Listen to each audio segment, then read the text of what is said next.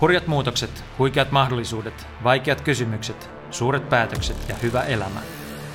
10 Finland podcast tuo seuraasi Suomen tulevaisuuden tekijät, näkijät ja etsijät. Isäntänä Jaakko Tapaninen.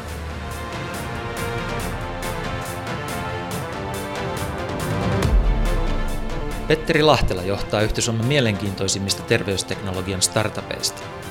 Oura on Oulussa tehty design-sormus ja tarkkuusinstrumentti, joka auttaa käyttäjänsä yhdistämään äärimmäisen suorituskyvyn ja tasapainoisen terveen elämän.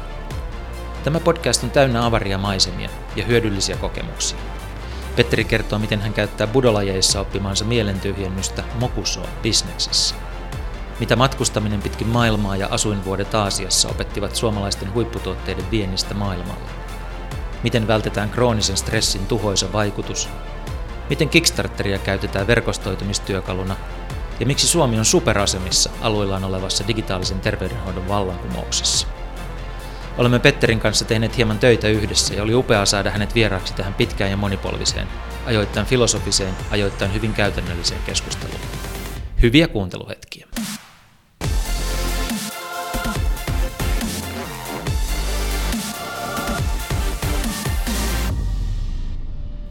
Petteri Lahtela, tervetuloa ohjelmaan. Kiitos, kiitos. Sä kasvoit Posiolla, joka on Lapinläänin etelälaidassa oleva melkoisen pieni paikka. En usko, että kovin moni sitä kauhean hyvin tuntee. Millainen paikka on Posio ja minkälaista siellä on kasvaa? No Posio on yksi maailman kauneimpia paikkoja, sanoisin näin. Ja ja tuota, Koillismaan vesihelmi, sillä nimellä sitä on puhuteltu. Jossain vaiheessa jo tällä hetkellä se on niin kutsuttu taikamaa, tai tämmöisellä sloganilla sitä kutsutaan, ja kyllähän se on niin kuin minulle erinomaisen lähellä sydäntä oleva paikka ihan sen luonnon kauneuden vuoksi, ja, ja siellä on paljon vesistöjä, puhtaita vesiä, ja paljon vaihtelua, tuntureita, ja, ja kaikenlaista maastoa. Se on aivan, aivan todella hieno, hieno paikka kaikilta osin. Hieno, mutta siis minkä kokoinen yhteisö se on? Minkälaista on asua Posiolla? No silloin kun minä asuin siellä, silloin siellä oli noin 7000 ihmistä ja se oli silloin niin kuin vireä, vireä kunta, jossa, joka oli laajalla alueella ja siellä oli, oli tuota, ihmiset oli aika, aika niin kuin isolla alueella siellä. Siellä oli myöskin näitä tavallaan etä, etäkyliä kyliä ympäri sitä keskustaa ja, ja tuota, siellä oli toimivat koulut ja kaikki. Ja keskustassa oli myös, myös monta koulua ja niin edelleen, että tuota, se oli hyvin semmoinen vireä, vireä yhteisö ja, ja ammensi paljolti siitä luonnon kauneudesta ja luonnosta niin kuin sitä voimaa.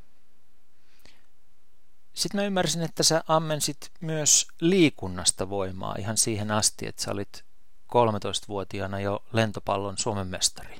Oliko näin? Joo, kyllä. Posiolla oli erittäin vireää siihen aikaan niin kuin yleisurheilua ja, ja tuota, myöskin lentopalloa. Ja meillä on Karlo Maaninka ja muita, muita tuota tämmöisiä huippu, huippuurheilijoita sieltä Posiolta lähtöisin ja, ja Jouko Elevaara siellä aikanaan Posion pyrintöä pyöritti ja niin edelleen. Se oli erittäin vireää se yleisurheilu ja muu, muu liikunta toimi siellä ja tuota, sitä kautta se, se niin kuin veti, veti sen nuorisonkin sitten puoleensa ja mekin oikeastaan pienenä pienenä ja nuorena siellä asuttiin siellä urheilukentällä ja, ja koulun liikuntasalissa, että aina kun sinne ovet oli auki ja mihinkään tarvinnut maksaa mitään, kaikki oli vapaa pääsy, niin siellähän sitä aina oltiin. Mutta sitten samoihin aikoihin, kun sä tuota, tulit lentopallon Suomen mestariksi, niin sä aloit kiinnostua vähän kaukaisemmista urheilulajeista, eli sua alkoi vetää puolen samuraiskulttuuri ja budolajit.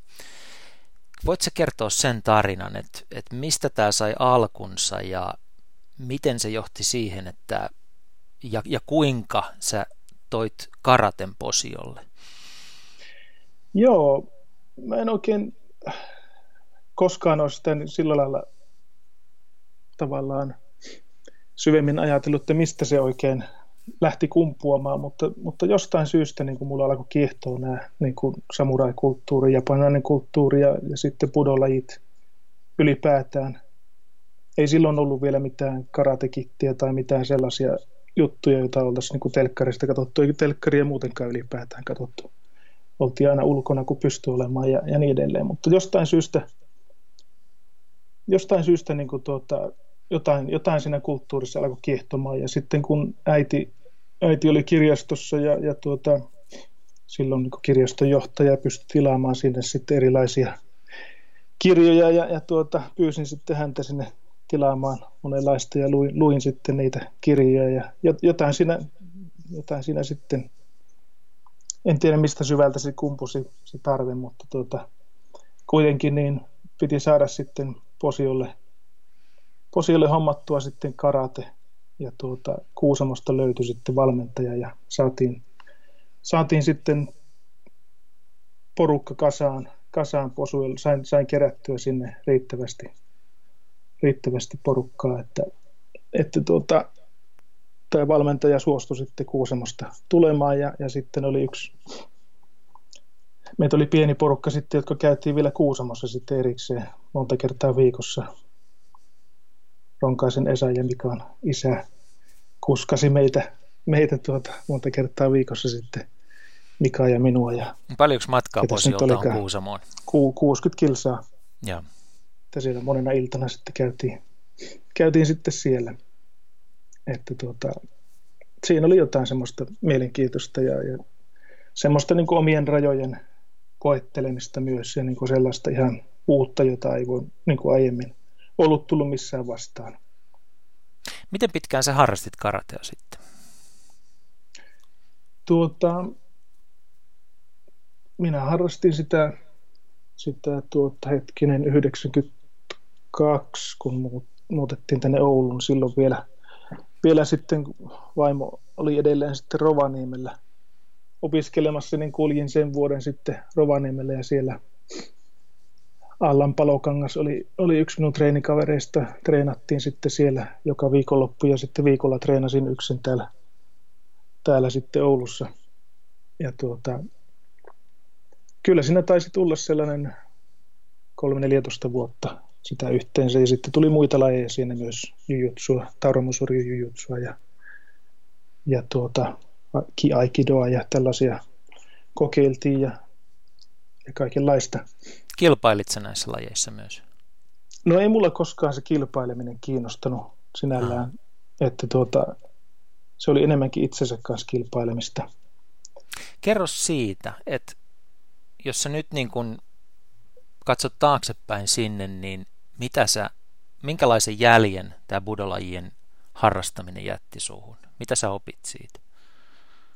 No kyllä siinä, niin kun, siinä tuli monenlaisia elementtejä. Siinä tietysti se, että niiden omien rajojen löytäminen on niin fyysisesti, mutta kyllä siinä ehkä niin yksi isoin tekijä oli se, jonka oivaltamisessa meni pitkään, eli oli tällainen sanotaan mokuso, eli tuota, pyritään tyhjentämään mieli ennen sitä treenin alkua. Ja tuota, oli Jui Matsui, oli meidän valmentaja sitten Rovaniemellä ja, ja tuota, hän sitä niin enemmän toi. Toki tämä toi tämä kuusamolainenkin valmentaja, siellä oli leiriä ja muuta, niin tuota, toki se tuli, tuli aikaisemminkin, mutta tuota, tämän Jutsin kautta niin tuota, se jotenkin herätti vielä enemmän, että hetkinen, mistä tässä on kysymys. Ja siinä meni pitkään ennen kuin, ennen kuin siitä sai tavallaan kiinni ja pystyi mieltään hiljentämään ylipäätään. Ei ole kovin helppoa. Pystytkö sä kertomaan ihan konkreettisesti, miten tämä mokuso tapahtuu?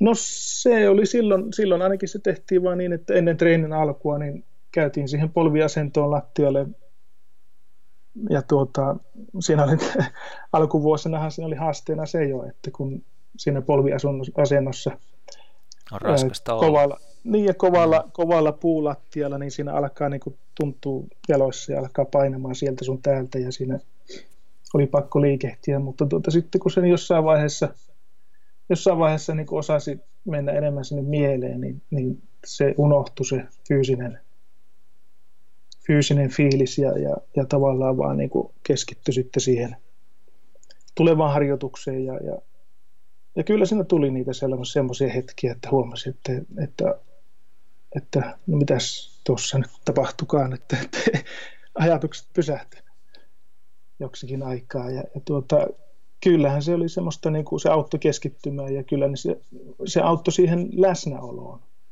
Että kyllä sitä niin kuin sen, sen, vaikka se mokuus olisi ollut lyhytkin ja, ja myöhemminhän se sitten, kun oli pidemmällä treenissä, niin eihän sitä kovin pitkään välttämättä siinä oltu, mutta, mutta jo muutamassa minuutissa niin kuin siinä se niin kuin auttoi, auttoi niin kuin siinä treenissä sitten olemaan läsnä enemmän ja valppaana ja, ja keskittymään, fokusoimaan sitten tuota sen myöskin se, että kehon hallinnan kannalta, että no missä asennossa ne rajat milloinkin on ja, ja tuota, sellaista tarkkuutta ja kaikkea, mitä se, niin siihen, se, se niin mahdollisti sen, että on, on oikeasti sinne kehossaan läsnä. Ja se oli sellainen, sellainen asia, joka, joka sitten niin on kantanut, se on ollut tärkeä juttu koko elämässä sitten sen jälkeen onko missä määrin mokus on sama asia, kun nykyään puhutaan kovasti meditaatiosta ja mindfulnessista ja tämmöisistä asioista? No siinä painotetaan, painotettiin ainakin silloin. Se oli lähinnä vain sitä niin kuin mielen tyhjentämistä, eikä sinne keskitytty mihinkään. Että kyllähän iän kaiken on ollut meditaatiota ja on ollut kaikenlaisia ismejä ja muuta, muuta ja, ja niissä sitten on vähän erilaiset suuntaukset itse kussakin, mutta mulle on ollut tärkeintä niin kuin itselleni se, että, että tuota, tavallaan saa vaan hiljennettyä sen mielen jollakin tavalla. Ja, ja sitten myöhemmin on soveltanut sitä itse erilaisia rentoutusharjoituksia sitten, sitten, että saa kehon rennoksi, että kun on esimerkiksi ollut esiintymistilaisuuksia, jossa on puhunut sadoille ihmisille ja ei suomeksi, vaan englanniksi. Ja, ja, ja silloin kun alkoi 95 vuodesta lähtien, kun on maailmalla kiertänyt ja tavannut uusia ihmisiä ja, ja tuota, pitänyt puheita ja esityksiä ja näin edelleen, niin se on auttanut hirveästi myös siinä fokusoimisessa siihen hetkeen niissä, että on, on, on opetellut sellaisen, vähän soveltanut sellaisen niin kuin rentoutusharjoituksen, että käyn koko kehon läpi mielessäni ja ja siinä se mielikin samalla tyhjenee, kun tavallaan kuulostelee, miltä kehossa tuntuu. Ja, siis, ja rentouttaa koko kehon. Ja... Siis sä teet tämän tyyppisen harjoituksen, joka kuulostaa siltä, että se olisi aika lähellä tämmöistä lyhyttä meditaatiota, niin ennen esimerkiksi suurta esiintymistä tai jotain muuta.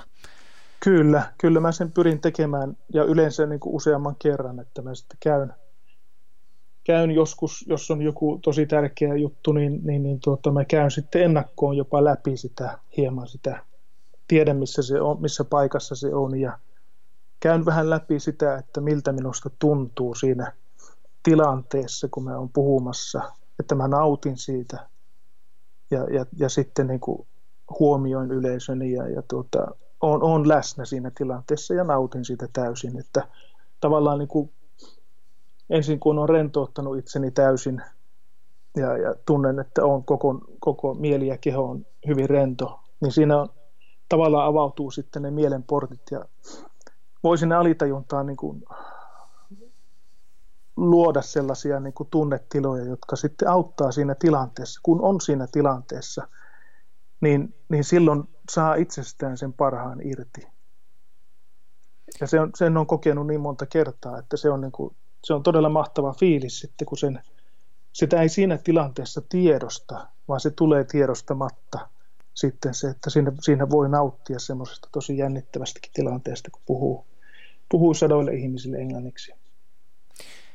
Eli ihan, että varmasti ymmärrän, niin sä teet ensin tämmöisen niin kuin rentout, kehon rentoutus ja sitten mielentyhjennysharjoituksen.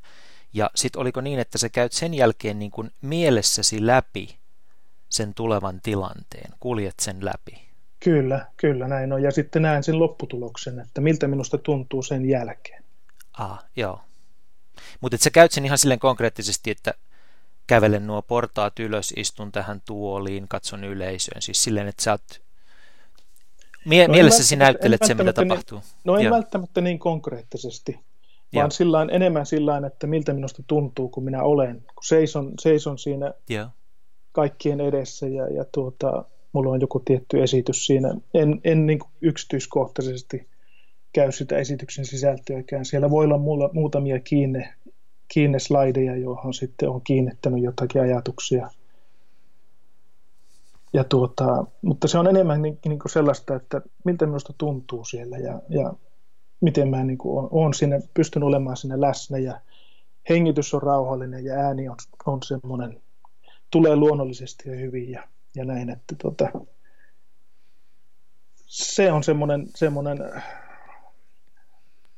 josta on saanut niin paljon, paljon voimaa ja apua itselle. Ja siitä on semmoisia hauskojakin tuota juttuja sitten tullut vastaan, kun esimerkiksi tuolla Strathclydein yliopistossa me EMBA-kurssin, MBA-kurssin tuota, aikaan oltiin yksi pätkä ja, ja siellä opiskelijaryhmät, me tehtiin eri yrityksille tällaisia harjoituksia. Se, ne oli niin kuin tavallaan semmoisia oikeita yrityskeissejä, jossa yritys oli antanut meille tehtävän ja, ja, tuota, ja skottimurteella sitten kun annettiin meille tehtävä meidän, meidän tiimille, meillä oli mitä 6-7 henkiä sinne meidän tiimissä ja, ja tuota, siitähän ei tietenkään kovin moni ymmärtänyt mitään, mitään sitten ja tuota, ja se koettiin aika haastavaksi se, se murre, kuinka, kuinka vaikea oli tavallaan ymmärtää edes sitä kieltä, niin puhumattakaan siitä sitten sitä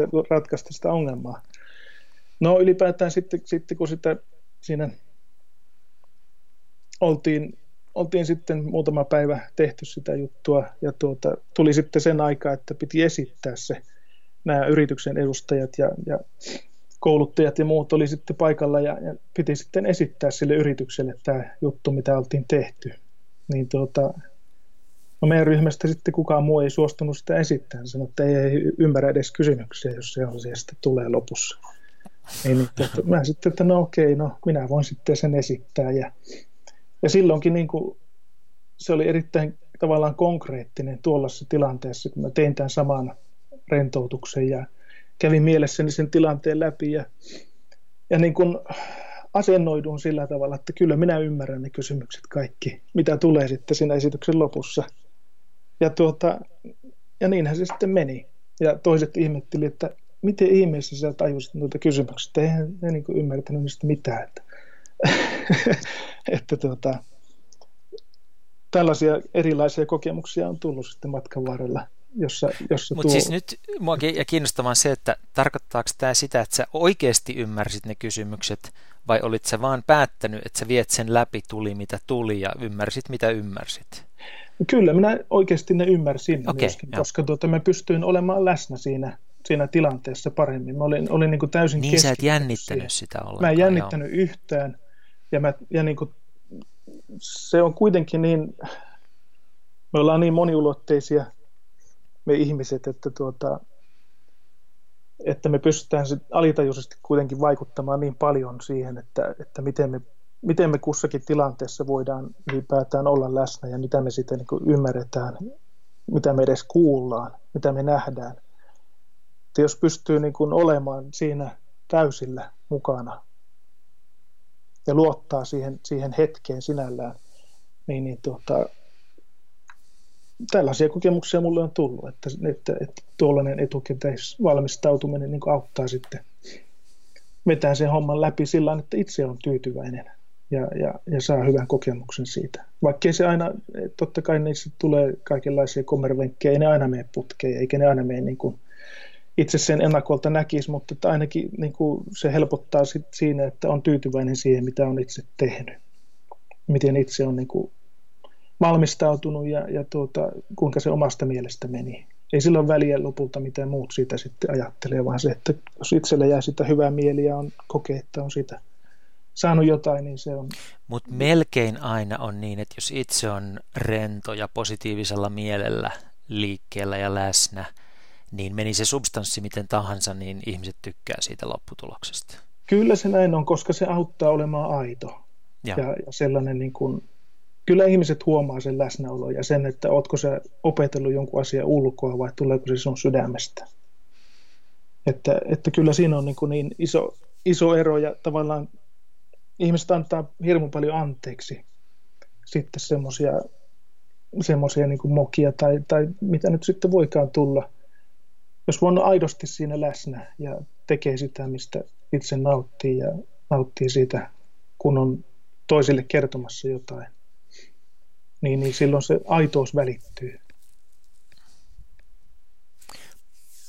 Puhutaan kohta sun tämänhetkisestä yrityksestä Ourasta, mutta rakennetaan nyt kuitenkin silta vielä tämän tota, budolajeja harrastavan nuoren miehen ja sitten tota, Startup Ouran vetäjän välille. Eli sulla oli sitten semmoinen pitkä jakso, että sä olit telekommunikaatioalalla. Eikö se ollut se, mihin sä menit sitten koulujen jälkeen? Joo, kyllä menin. Tuota, hain töihin Nokialle ja useampaakin paikkaa ja hain tällaiseen pieneen, pieneen startuppiin silloin 92, joka oli nimeltään Xnet, Xnet silloin ja tuota, myöhemmin sitten NetHawk ja Exfo. Hain sinnekin ja, ja, ja tuota, siellä oli pikku, pikku porukka, jotka teki hauskan kuulosta juttua ja, ja tuota, vaikka olisin päässyt Nokiallekin kahteenkin paikkaan, vaikka oli aja, tiukat ajat, niin, niin tuota, silti päätin mennä sitten tähän pieneen, pieneen porukkaan ja, ja se oli aivan loistava, loistava juttu. Mä olin niin vakuuttunut niistä. Se oli Heikki Oukka, oli, oli yksi perustajista ja, ja tuota, olin vaikuttunut siitä, siitä kaikesta tavallaan sit asenteesta ja siitä, siitä yrittämisen, yrittämisen asenteesta ja sitä, millä, millä niin kuin ajatuksella sitä juttua tehtiin. Että mä ajattelin näin, että tässä mä pääsin niin kuin parhaaseen opetukseen itse. Että mä halusin oppia sitä yrittämisestä ja siitä, että miten tehdään niin kuin huipputuotteita ja miten niitä viedään maailmalle ja, ja niin edelleen. Ja se olikin kyllä sitten siinä mielessä niin kuin todella mahtava koulu. Siihen aikaanhan ei vielä ollut samanlaista startup-pöhinää kuin nytten. Toki oli jonkun verran, että se oli niin kuin tuloillansa ja aluillansa, mutta silloin ei ollut ollenkaan samalla tavalla itsestään selvää, että mennään mieluummin startuppiin kuin tunnettuun isoon yritykseen. Joo, se on totta. Ei sellaista pöhinää ollut. Sehän koettiin aika epävarmaksi niin kuin mennä johonkin pienempään firmaan töihin, mutta tuota, jostain syystä mulla on ollut semmoinen, ja, ja se on vahvistunut matkan varrella, vaan semmoinen niin luottamus semmoisen epävarmuuden viisauteen. Mm-hmm. Että, että kun tavallaan, jos, jos joku asia tuntuu hyvältä itsestä, ja siinä on sellaisia asioita, jotka omaa arvomaailmaa niin kuin kolahtaa, niin silloin on valmis ottaa isompaa riskiä. Ja, ja tavallaan niin kuin ei edes ajattele sitä riskiä, että tässä nyt mitään riskiä olisi. Se luottaa toisaalta myös siihen, että okei, että jos se ei toimi, niin onhan noita vaihtoehtoja aina sitten tarjolla. Teekö sä muuten mielessä niin kuin vaihtoehto B ja C silloin, kun sä ryhdyt johonkin epävarmaan hankkeeseen? En, en minä oikeastaan mielessäni semmoisia rakenna ollenkaan, että, että silloin kun mä menen johonkin, niin mä teen sitä täysillä ja en minä ajattele sitä, että voiko tämä epäonnistua vai ei, että ei sillä ole suurta merkitystä.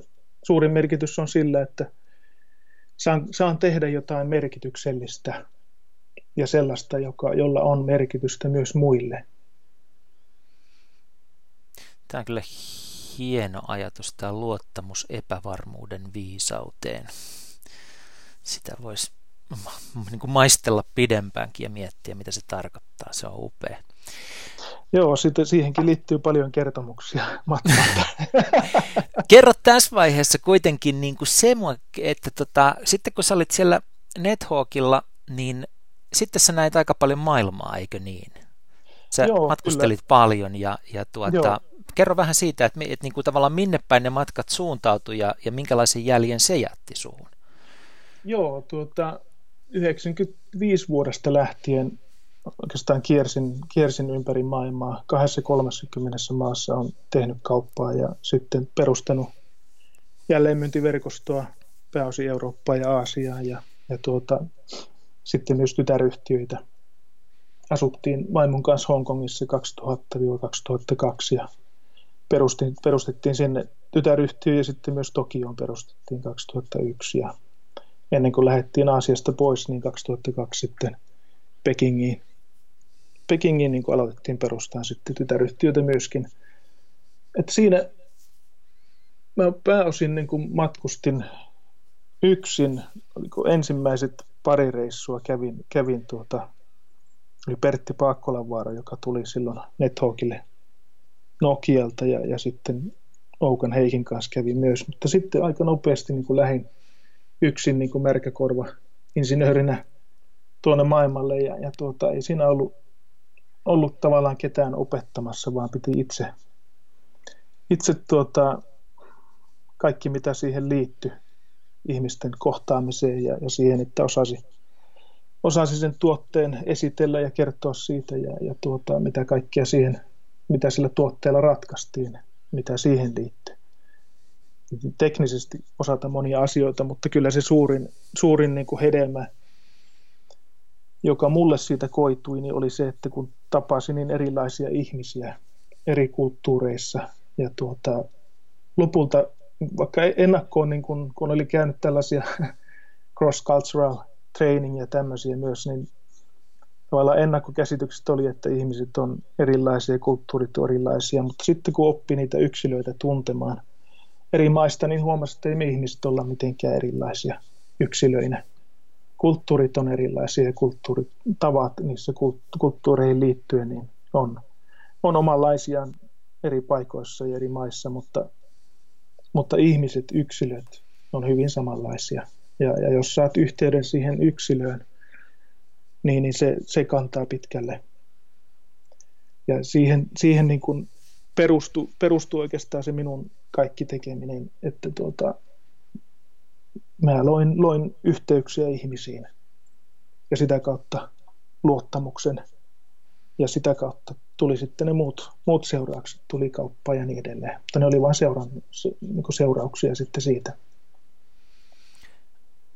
Mä oon ymmärtänyt sun ajattelussa tämä niin yksilön kokemus on hyvin tärkeää, että sun ikään kuin maailma rakentuu vahvasti yksilöistä pikemminkin kuin massoista tai kulttuureista tai kansakunnista tai mistään sellaisista. Tuleeko se niin kuin tämä että yksilö ja yksilön itseymmärrys ja yksilön pyrkimys ymmärtää maailmaa niin on keskiössä, niin tuleeko se tämän matkustelun kautta nimenomaan?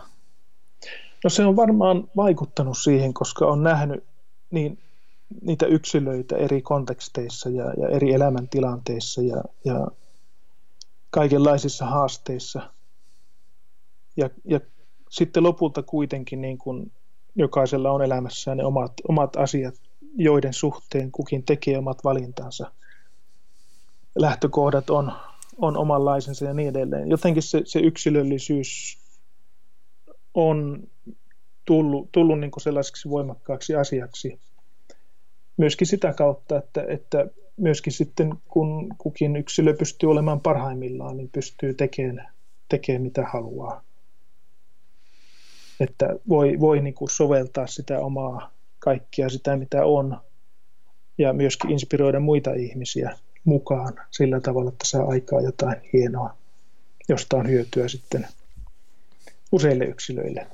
Joo, tuosta mennään aika lähelle jo sun nykyistä yritystä, mutta vielä semmoinen ö, ikään kuin välikysymys tähän ennen, ennen kuin puhutaan Ourasta, niin se, että sitten kuitenkin sä sait tarpeeksi telekommunikaatioalasta ja olit vähän aikaa terveysteknologia-alalla, eikö niin?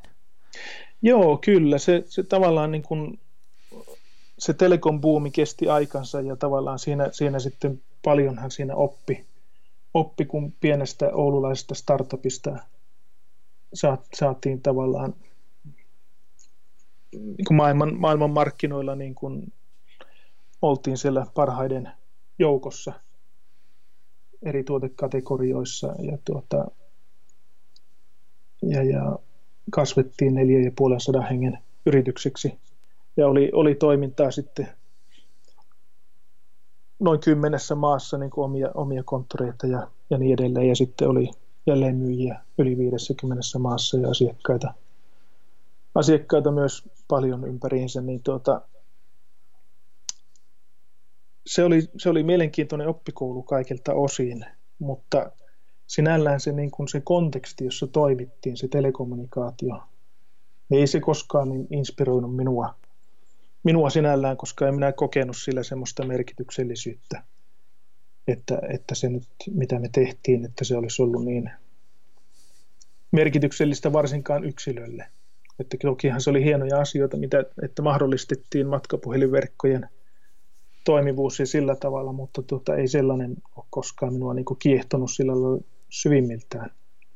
Että, että kyllä mä niin kuin lähdin hakemaan sitä merkityksellisyyttä siinä, että voisi niin tehdä, käyttää sitä omaa energiaansa ja, ja omia kykyjään johonkin sellaiseen, jossa, jossa kokee itse su, suurempaa merkitystä. Se oli se tavallaan se syy, miksi, miksi halusin sitten hakeutua pois telekomista. Ja olihan se iso päätös tietysti lähteä. Vedin siellä, siellä tuota liiketoimintayksikköä, josta oli, oli iso menestyksekäs firma ja niin edelleen, niin niin tuota, onhan se nyt tietysti vähän hullua lähteä, lähteä tuota hyvästä postista, hyvältä palkalta pois ja tietämättä mihin astuu. Mutta se vaan oli niin voimakas se, se tunne, että tuota, kyllä tässä nyt on tässä nyt on opittu se, mitä tässä on opittavissa, että nyt pitää avata kirjan seuraava sivu luotit epävarmuuden viisauteen jo siinä vaiheessa. Kyllä, kyllä, kyllä. Se nimenomaan se oli se, joka, joka auttoi tekemään sen päätöksen. Ja, ja vaikka oli johtajasopi, tai kun oli johtajasopimus, niin sitten tippui tyhjän päälle, ettei saatu, saanut niin vuoteen myöskään mistään rahaa eikä palkkaa, palkkaa eikä mitään, mutta tuota, sitten siinä oli hyvä aikaa järjestellä sitten vähän omia ajatuksia ja, ja tuota, että mitä, mitä haluaa oikeasti elämässään tehdä ja ja eihän se nyt kauaa sitten mennä, kun uusi suunta löytyi. Ja mikä oli tämä terveysteknologiayritys, johon se menit sitten? ProVennes, eli tuota, tekee tietojärjestelmiä terveydenhuoltoon, lähinnä kroonisten sairauksien ennaltaehkäisyyn ja, ja hallintaan. Se oli sellainen niin kuin todella mielenkiintoinen seuraava sitten oppikoulu, jossa, jossa opin valtavasti aivan mahtavia, mahtavia työkavereita siellä ja, ja tuota, myöskin se asia, mä koin, koin sen niin kuin erityisen merkitykselliseksi se, että, että esimerkiksi niin kuin diabetikoille voitaisiin oikeasti tarjota sellaisia palveluita, jotka auttaisivat heidän niin elämänlaatuaan parantamaan ja myöskin niin hoitamaan ja pitämään, pitämään niin kuosissa sitä sairautta ja estämään sitten jatko, jatkosairaudet, jotka on sitten vakavia, jopa amputaatiota ja, ja näön menettämistä ja niin edelleen. Niin, niin tuota, se oli sellainen, minkä koin, koin hyvin merkitykselliseksi ja siinä, siinäkin sitten pääsin niin kuin heti tuonne tavallaan maailmalle sellaiseen keskiöön sitten pääosin asiakkaat oli Lontoossa, London Healthcare Trust ja, ja siellä niin kuin niitä parhaimpia, parhaimpia tuota, terveydenhoitopiirejä, jossa sitten kehitettiin tätä meidän järjestelmää heidän kanssa yhdessä – diabeteksen ja keuhkoahtauman tautien niin ennaltaehkäisy ja hoitoa lähinnä. Ja myöskin oli tämmöisiä niin omahoitoratkaisuja, jotka oli silloin vaan niin kuin yli kymmenen vuotta aikaansa edellä. Eli että pystyi puhelimella, puhelimen kautta lähettämään omia insuliiniarvoja arvoja sitten, tai olisi pystynyt, jos olisi, olisi ne tietojärjestelmät pystyneet ottaa vastaan sitä dataa silloin. Niin, niin tuota, se oli niin paljon aikaansa edellä, edellä se teknologia, että se ei silloin lähtenyt vielä lentoon, mutta, mutta kuitenkin oli sellaiset tuotteet, tuotteet markkinoilla ollut valmis silloin. Mutta se oli myös se, milloin, milloin tuotta, tavallaan ne ensimmäiset ajatukset liittyen tähän, tähän, mitä nyt on tehty Ourassa ja, ja mitä tämä tuote toteuttaa, niin ne sai niin kuin hieman jo siipiä, siipiä allensa sitten ne ajatukset. Oliko se silloin, kun sä tota, siellä Provelnessilla, kun sä aloit kiinnostua itses mittaamisesta? Kyllä, joo. joo kun miten, sillä... miten ja miksi se tapahtui?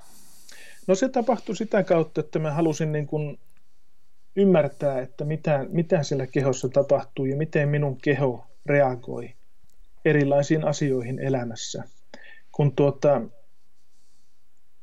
niin kuin oli sellainen syvällinen keskusteluaihe näiden esimerkiksi siellä Lontoossa lääkäreiden, St. Maryn sairaala ja muiden niin lääkäreiden kanssa ja, ja ylipäätään siinä kontekstissa, että no mikä näiden kroonisten sairauksien taustalla nyt sitten oikein on. Miksi niin monet ihmiset, tai miksi niin monella ihmisellä on tämä prediabetes, eivätkä he edes tiedä sitä, että heillä on.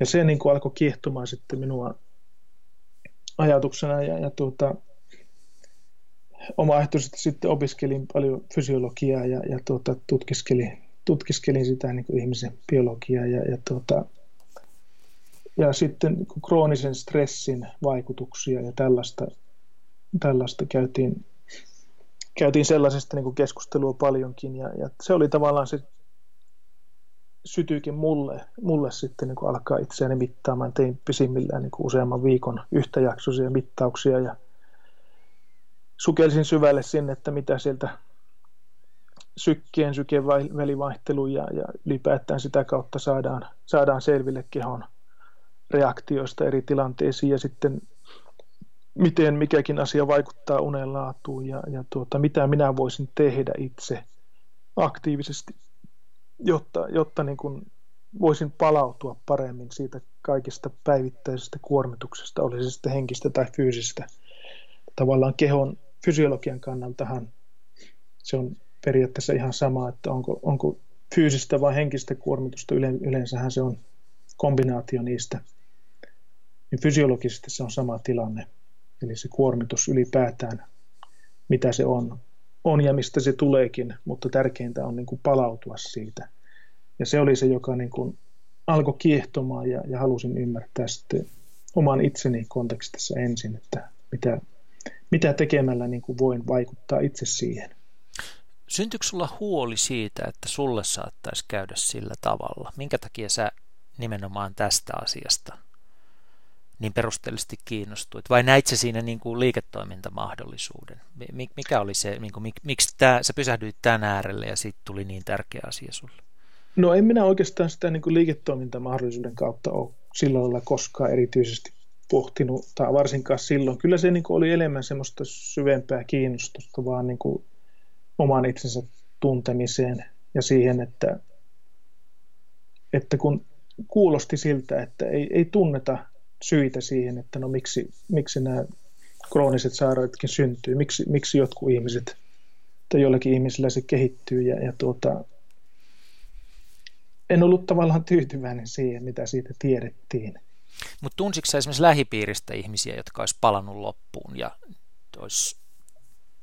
Kyllä tuota... joo, kyllä, kyllä oli niinku, itselläkin oli niitä kokemuksia ja oli lähipiirissä, tiesin paljon ihmisiä, joilla oli, oli niitä kokemuksia, että kyllä tämä tavallaan tämä krooninen stressi ja, ja se loppuun palaaminen, niin se oli, oli sillä lailla lähellä, että tuota, tiesin ihmisiä lähipiiristäkin, jotka oli tavallaan tavallaan tuota, ajaneet itseään aika äärirajoilla ja, ja tuota, olleet vähällä polttaa itsensä loppuun ja, ja sitä kautta niin oli tullut erilaisia, erilaisia sitten myös fyysisiä ilmentymiä, univaikeuksia ja, ja, tuota, ja kaikenlaisia ää, sairauksia ja niin edelleen. Niin tuota, ehkäpä se siinä vaiheessa alkoi itselläkin sitten herätä sitten myöskin niitä ajatuksia, että no ei tässä nyt, tai huomasi myös itse sen, että kun on, kun on urheillut paljon koko ikänsä ja, ja sitten kun tuota, ikä alkoi tulla, niin ei palautunutkaan enää niistä treeneistä. Ja toisaalta sitten, kun oli, oli myös sitten henkistä kuormitusta ja oli aikaerorasitukset, kun matkusti paljon työn puitteissa ja niin edelleen, niin, niin huomasi, että ei, ei kehon valmius ei olekaan enää samalla tasolla automaattisesti kuin mitä se oli nuorempana niin jotenkin halusi ymmärtää sitä problematiikkaa, mikä, mikä, mikä kaikki vaikuttaa siihen, siihen ja mitä mä voin itse tehdä omilla toiminnallani, toiminnoillani, valinnoillani. Mä tiedän, että sä et halua esiintyä lääkärinä etkä guruna, mutta siitä huolimatta kysyn, että tästä niin kuin nimenomaan kroonisesta stressistä, että mitkä on ne asiat, joita ihmisen pitäisi tarkkailla itsessään tai tarkkailla lähipiirin ihmisissä, jotka antaa niitä ensimmäisiä signaaleja siitä, että tässä saattaa olla kehittymässä krooninen stressi, joka lopulta tuhoaa tämän ihmisen?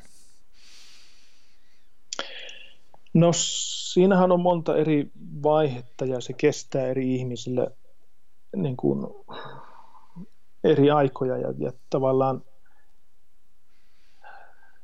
se, se on hyvin yksilöllistä, sen olen huomannut. Ja, ja tuota, mutta toki siellä on sitten niitä yhteisiä merkkejä, että ylipäätään niin sellaiset väsymyksen merkit ja sellainen innottomuus tai, tai sellainen aloitekyvyttömyys ja, ja tuota, ärtymys ja sellainen, niin kuin, että ei ole oikein, oikein läsnä muiden kanssa, ei, ei ole innostusta, inspiraatiota, niin sillä, että on vähän niin kuin hukassa.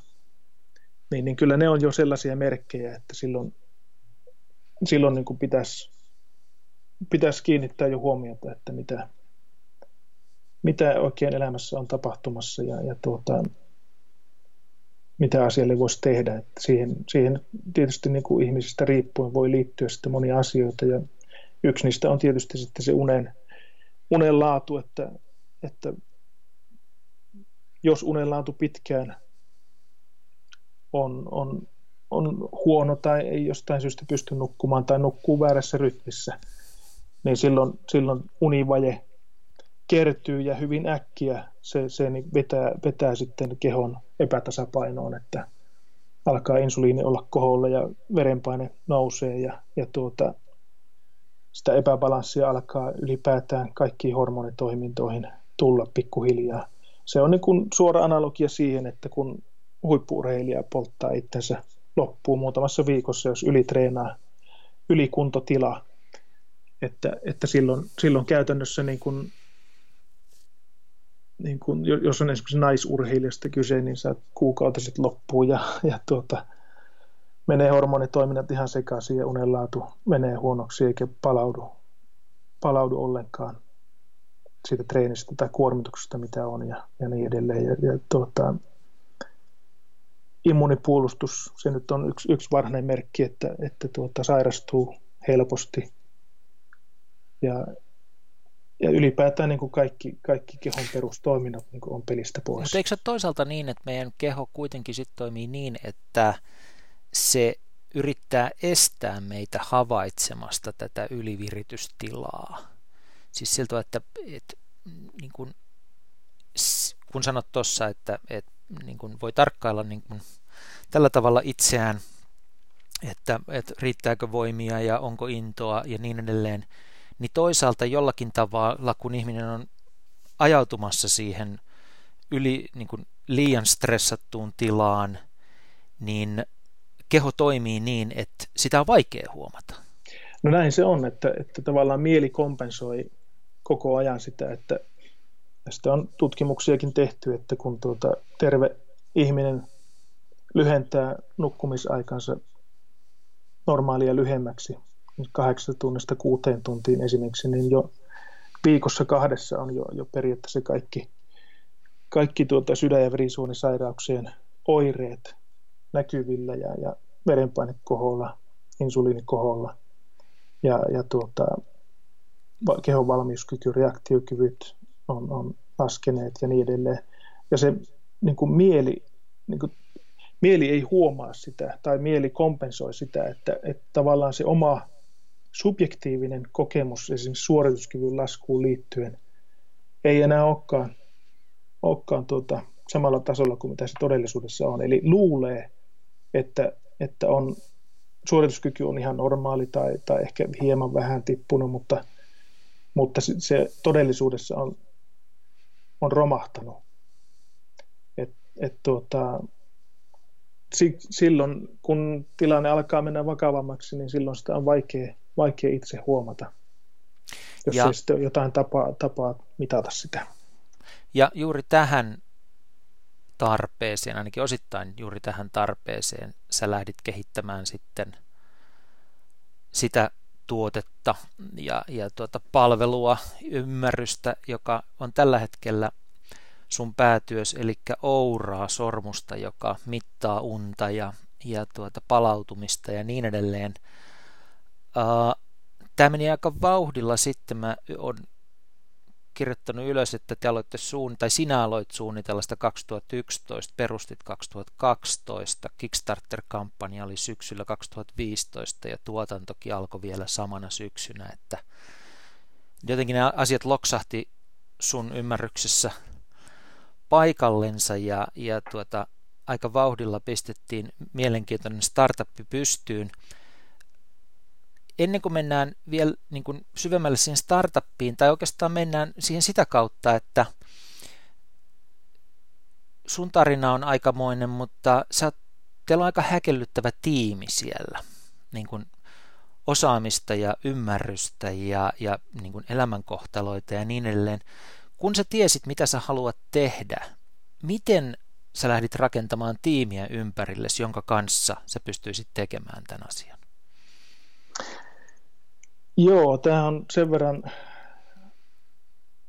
monimutkainen ja kokonaisvaltainen asia, että tätä ei kukaan yksi ihminen olisi pystynyt niin kuin edes keksimään, että, että meitähän on perustajatiimissä useampia, useampia ihmisiä ja, ja siellä Kari Kivelä varsinkin ja Markku Koskela, jotka ja vaimoni Virpi Tuomivaara, joiden kanssa niin kuin alussa ennen kaikkea niin kuin tätä sparrailtiin ja, ja juteltiin paljon ja, ja haettiin tavallaan sitä ratkaisua jopa niin kuin palveluiden kautta ja mietittiin, että no miten, miten me lähdettäisiin tätä asiaa ratkaisemaan. Ja, ja me lähdettiin niin tällainen use case pohjaisesti, eli käyttötapauksien kautta, että millä, millä on niin kuin sille käyttäjälle merkitystä, jotta me tavallaan niin kuin haluttiin ratkaista merkityksellisellä tavalla se, se perus ongelma, että miten me voidaan auttaa sitä käyttäjää niin kuin havaitsemaan omassa elämässään nämä merkit, jotka kertoo siitä, että ei, ei palaudu enää kuormituksesta ja, ja miten niin kuin voisi tehdä päätöksiä ja nähdä, nähdä että mikä, mikä siihen auttaa ja, ja niin edelleen. Että tavallaan mikä auttaisi havahdu, ha, havahtumaan sitä ja tekemään niin kuin havaintoja oman kehon kautta niin se oli tavallaan se lähtökohta meillä ja, ja tuota, se oli niin moniulotteinen asia, että, että alusta lähtien tiedettiin, että tähän tarvitaan niin kuin sellaista osaamista, niin kuin huippuosaamista sekä sen niin kuin teknologian, ihan, ihan tavallaan anatomiasta lähtien, että miten, miten mitataan, mistä mitataan, jotta se on merkityksellistä. Ja sitten miten tämä mitattu tieto saadaan sillä tavalla, että, että se saadaan mahdollisimman tarkasti ja, ja että se on käyttökelpoista ja, ja miten siitä voidaan jatkojalostaa sitten sellaista merkityksellistä dataa, josta voidaan antaa sitten käyttäjälle ihan ohjeita, selkeitä ohjeita, että mitä, mitä voisi tehdä. Eli niin kuin se oli selvää alusta lähtien, että, että tuota, pitää pystyä rakentamaan sellainen tiimi, jolla on, on huippuosaamista eri osa-alueilta, teknologia, tiede, ja myöskin design. Siinä vaiheessa, kun todettiin, että paras ratkaisu tähän meidän ongelman ratkaisemiseksi on, on sormus, niin siinä vaiheessa tuli myös erittäin tärkeäksi se design ja käyttömukavuus, jotta saadaan, päästään käsiksi merkitykselliseen dataan pitkänä aikasarjana, että ihmiset pitää sitä tuotetta pitkään, koska tuota, nämä kroonisen stressin merkit ja krooninen stressi ja kuormittuminen ja siitä palautuminen, se on niin kuin pitkä prosessi.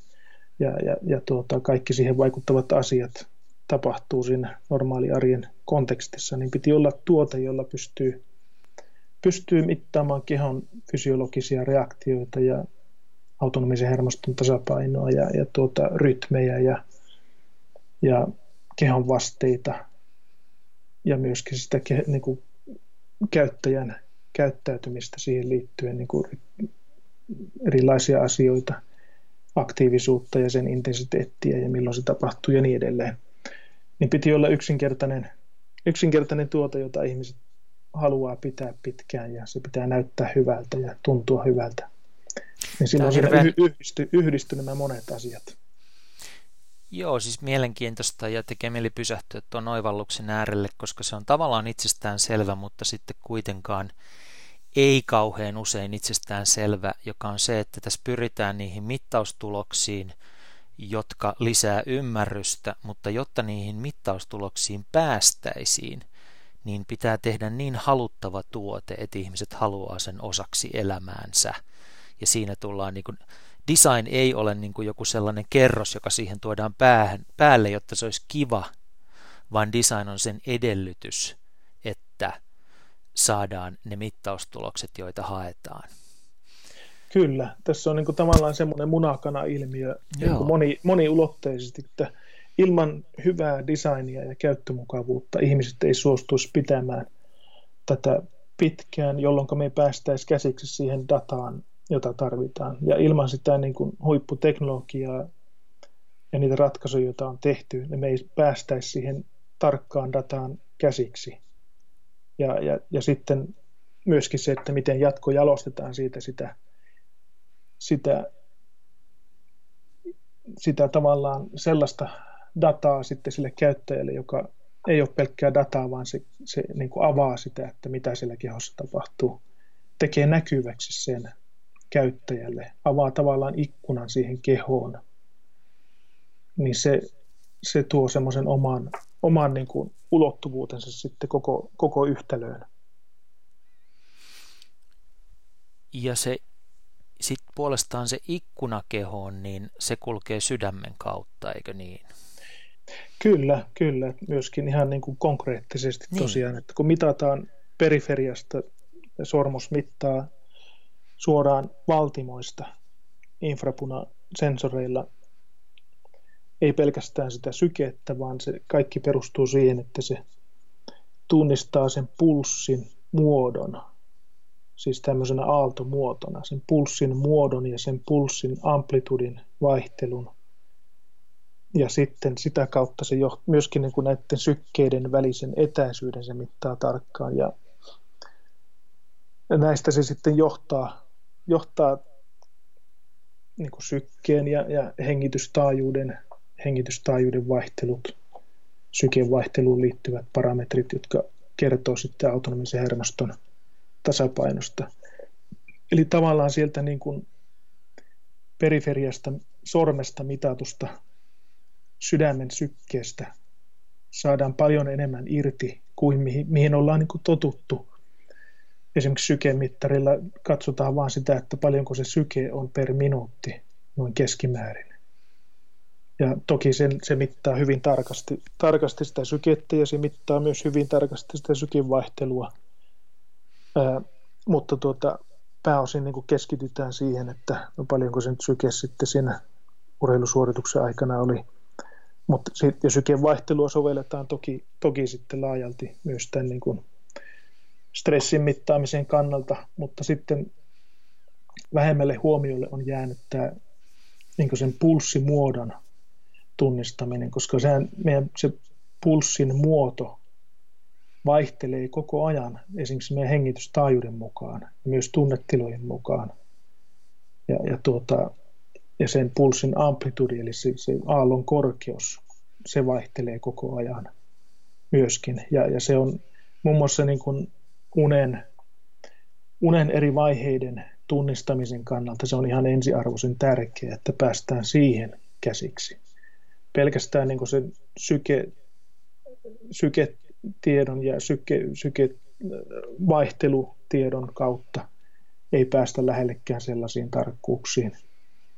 Ja toisaalta niin kuin se on myös niin kuin, ilmentää myös verenpaineen vaihtelua, tämä syke, tai pulssisignaalin, pulssimuodon vaihtelu.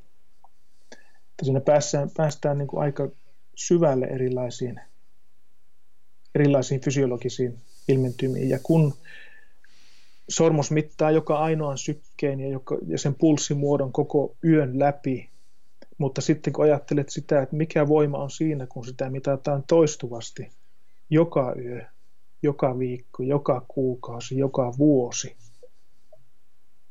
niin siinä on, siinä on niin kuin valtavasti voimaa. Jotta kuulijat, jotka ei ole koskaan nähnyt Ouraa tai tutustunut siihen, niin ymmärtäisi, mistä me puhutaan, niin siinä sormuksessa, jota siis voi pitää vuorokauden ympäri tai vähintään öisin, niin siellä on tämmöinen optinen mittari, joka mittaa sitä sydämen käyttäytymistä ja sitä sykevälivaihtelua ja, ja näin. Sitten siellä on liikeanturi ja sitten siellä on pieni lämpömittari. Ja sitten se lähettää tämän kaiken tiedon kännykän applikaatioon. Ja se applikaatio piirtää kuvan nyt sitten ennen kaikkea siitä, että miten se edellinen yö on mennyt, paljonko siihen mahtuu erilaista, erilaista unta, millä tavalla se sydämen syke on käyttäytynyt silloin yön aikana. Ja sitten kaiken tämän tiedon perusteella tämä applikaatio laskee tämmöistä, niin kuin te kutsutte, sleep score ja tämmöistä lu, äh, lukemaa, että kuinka hy- hyvässä kun hyvä se yö oli, ja sitten se myös laskee tämmöistä readiness scorea, joka taas viittaa siihen, että kuinka hyvin ihminen on palautunut. Eli kännykältä se voi katsoa, älypuheltimelta voi katsoa, että mi- miten nämä uniasiat ja palautuminen on. Eikö tämä niin kuin karkeasti, jos se miten Ouraa voisi kuvata? Kyllä joo, ja tuota, tavallaan sitten nähdä sitä, että miten esimerkiksi elämän rytmit, nukkumamenon-rytmit, heräämisrytmit, miten ne vaikuttaa unen laatuun. Ja ylipäätään nyt on kaikenlaista biohäkkäystä ja muuta, muuta tehdään aika laajalti ja ihmiset haluaa testailla, että no mikä, mikä nyt vaikuttaa milläkin lailla, niin tämä nyt on yksi parhaita tuotteita niin kuin siihen, sen validoimiseen, että mikä toimii minulle. Kun taas tullaan siihen, että me ollaan kaikki yksilöitä, niin ei ole, ei ole tavallaan sellaisia yleisohjeita, että, että tämä, tämä juttu nyt toimii kaikille, vaan, vaan jokaisen täytyy niin kuin itse todeta, että hei, että tämä, tämä toimii minulle. Ja esimerkiksi niin kuin, meillä jokaisella on, on meidän biologiaan rakennettu omat rytmit, eli tämmöinen kuin kronotyyppi. Eli se, se liittyy siihen, että, että miten, milloin, milloin keho saavuttaa matalimman lämpötilansa ja milloin se saavuttaa korkeamman lämpötilansa ja kaikki se liittyy sitten myös niin kuin hormonitoimintoihin, melatoninin eritykseen ja, ja muihin, muiden hormonien eritykseen niin kuin päivän ja yön aikana. Niin, niin tuota, meillä jo, jokainen me ollaan yksilöitä myöskin siinä mielessä, että meille kullekin on tavallaan omat rytmit, jotka on optimaalisia. Ja, ja ne on niin kuin tavallaan sormenjälki tai ihon väri, se on yhtä syvälle biologiassa. Ja se on äärimmäisen tärkeää ymmärtää, että mikä on se oma optimaalinen rytmi esimerkiksi unenlaadun parantamisen suhteen ja, ja milloin, on, milloin esimerkiksi fyysinen suorituskyky on päivän aikana parhaimmillaan, milloin on henkinen suorituskyky tai, tai jos haluaa, haluaa suoriutua parhaimmillaan jostain, jostain vaativammasta jutusta, niin milloin, mikä on sellaisen niin kuin optimaalinen ajankohta tuottaa luovia ideoita tai niin edelleen, niin tuota, kaikkeen tähän niin, niin pystyy tavallaan reflektoimaan sitten oman kehonsa kautta tätä tällä meidän tuotteella. Mä oon nyt itse käyttänyt pari kuukautta tätä sormusta ja seurannut näitä rytmejä ja yksi asia, niin kuin semmoinen kokemus, joka liittyy tuohon, mistä äsken puhuttiin, tuohon sydämeen, on siis semmoinen pieni hämmennys sen äärellä, että tämmöinen maalikko helposti puhuu sydämestä pumppuna. Että mm. siihen suhtautuu aika mekaanisesti.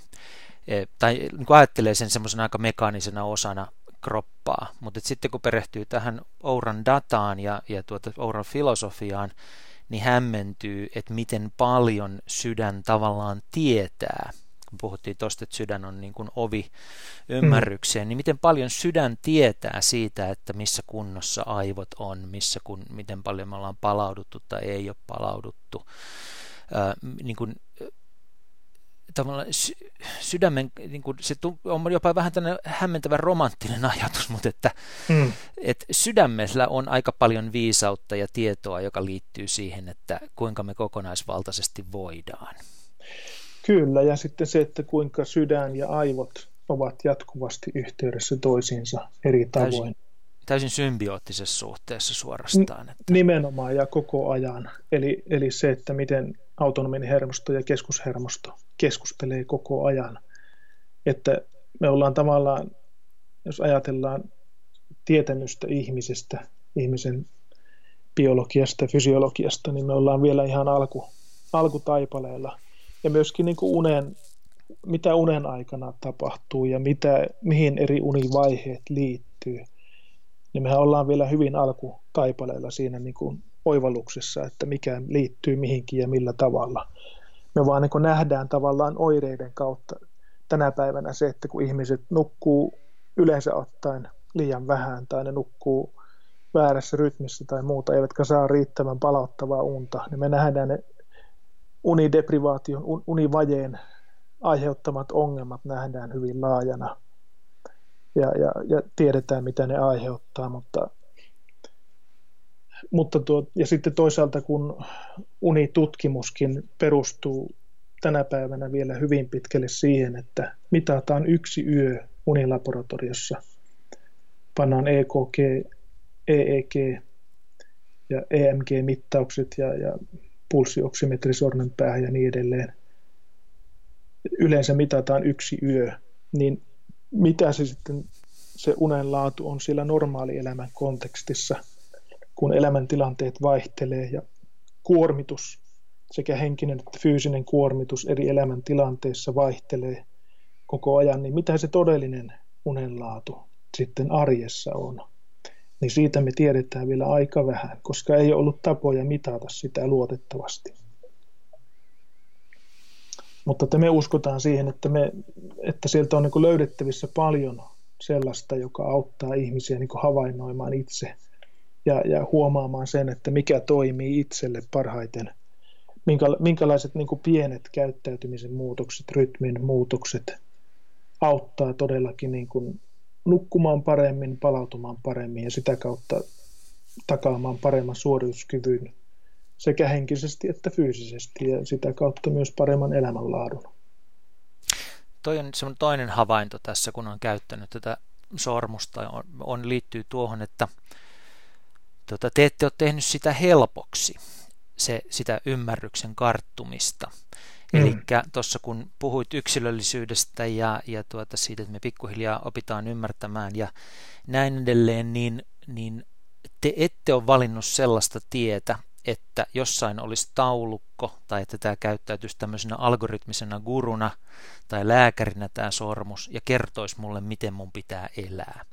Se ehkä pehmeästi ehdottelee jotakin, mutta kun ihmiset tässä ajassa haluaa usein helppoja ratkaisuja, ne haluaa jostain löytää, löytää tota kurun tai New Age-uskonnon tai, tai tota, algoritmin tai minkä tahansa, johon ne vois uskoa ja joka kertoisi niille, että miten pitää elää, niin te olette välttänyt sellaista positiota, että Oura ainakaan kovin selvästi kertoisi ihmisille, miten pitää elää. Te olette valinnut sellaisen tien, että ihmisen Ouran avulla pitää itse löytää omat ratkaisunsa. Mutta sitä mm. kautta te olette valinnut myös hirveän vaativan tien. Mm, kyllä. Se on vaikeata kommunikoida ihmisille, se on vaikeata opettaa ja, ja tuota, monet varmaan turhautuu teidän tuotteen kanssa, että miksei tämä kerro mulle täsmälleen kuinka monta minuuttia mun pitää nukkua ja mihin aikaan mun pitää mennä nukkumaan. Joo, se on, se on totta ja tämä on se, tavallaan tuossa on takana sellainen jatkuva mm, balansointi sen välillä, että mitä me halutaan halutaan niin valmiiksi pureskeltuna sille käyttäjälle tarjota ja mitä, me, mit, mitä kautta me halutaan havahduttaa sitä käyttäjää itse tekemään huomionsa. Että kyllä me enemmän kallistutaan sinne, että me, me, me mieluummin niin kuin tarjotaan se mahdollisuus, että se käyttäjä itse viisastuu oman kehonsa ilmentämien asioiden kautta ja, ja tekee tietoiset valinnat ja niiden pystyy validoimaan ne, ne valintansa sitten meidän tuotteen avulla, että, että ai jaa, tämä juttu toimii mulle näin hyvin ja, ja, ja se, aut, se vahvistaa sitten sitä päätöstä sillä tavalla, että, että kun sitä toistaa, niin, niin, niin tuota, huomaa, että voi paremmin ja, ja tuota, nauttii elämästä enemmän. Niin tällaisia kokemuksia me halutaan tällä tuotteella tuoda sille käyttäjälle. Koska se on, se on todellakin niin monella tavalla havaittu, että me ollaan niin yksilöitä ja, ja jokaisella on oma, omat elämäntilanteet ja, ja tilanteet vaihtelee.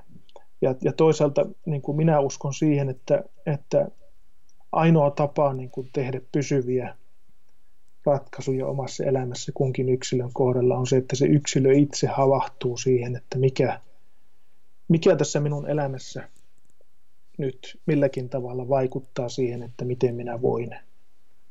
Että ei sitä ei pysty ulkoa työntämään eikä, eikä kaatamaan, vaan se, se oivallus täytyy syntyä itsellä. Se lamppu pitää syttyä sisällä, sitä ei voi sy- sytyttää ulkoa päin.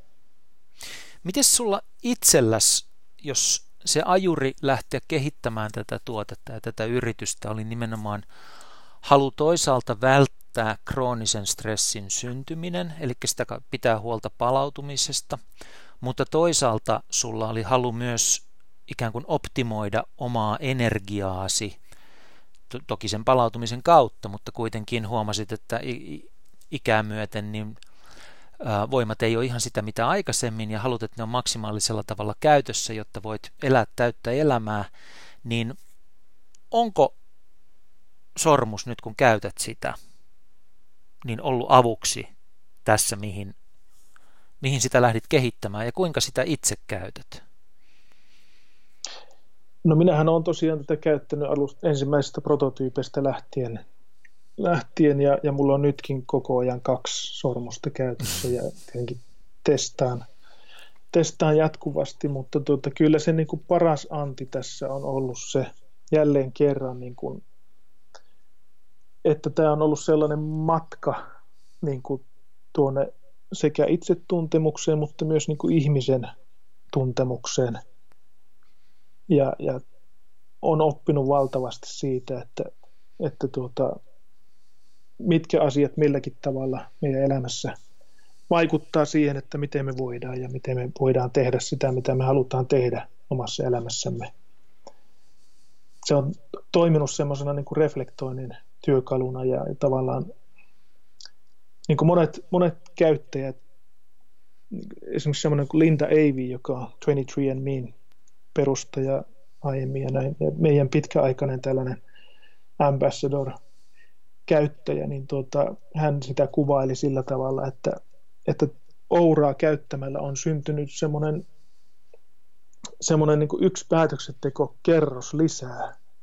Eli kun hän aiemmin aiemmin niin saattoi ottaa sen punamiinilasillisen niin kuin useampanakin iltana arjessa, niin, niin tuota, hän huomasi, että se ei ole hänelle hyväksi ja se vaikuttaa hänen unenlaatunsa ja suorituskykyynsä paljon. Niin, niin tuota, hän, hän sitten hän teki sen havainnon ja vahvisti sen itselleen niin Ouran avulla ja, ja, ja siitä kautta niin kuin sitten tuli sellainen ylimääräinen päätöksenteko porras siihen, että, että, että tänä päivänä hän ei sitä viinilasillista ota, koska hän tietää sen vaikutukset. Ja hän mieluummin valitsee sen, että, että hän seuraavana aamuna on paljon virkeämpi ja, ja, tuota, ja nauttii siitä päivästä ja tekemisestä sen päivän aikana sitten paljon enemmän. Ja pystyy tekemään sellaisia asioita, mitä haluaa. Että ajattelee tavallaan niin kuin pidemmällä aikajänteellä kuin aiemmin. Että kyllä tavallaan samanlaisia oivalluksia ne on myös niin kuin omassa elämässä ollut. Ja, ja ehkä niin kuin isoin oivallus sen, että kuinka, kuinka tärkeää on ne rytmit. Eli se, että kuinka se, niin kuin säännölliseen tiettyyn aikaan menee nukkumaan ja mikä on se itselle optimaalinen nukkumaanmenoaika. Että kun mä herään automaattisesti, mä en oikeastaan koskaan herää herätyskelloon, vaan mä herään, herään siinä niin kuin aika varhain, yleensä viiden, kuuden välimaastossa ja tuota, joskus jopa aiemmin, jos on joku todella inspiroiva asia mielessä, niin se putkahtaa esille ja sitä on lähettävä kirjoittamaan sitten, sitten aamun varhaisella, mutta tuota, aina yleensä herään ilman, ilman kelloa. Ja tuota,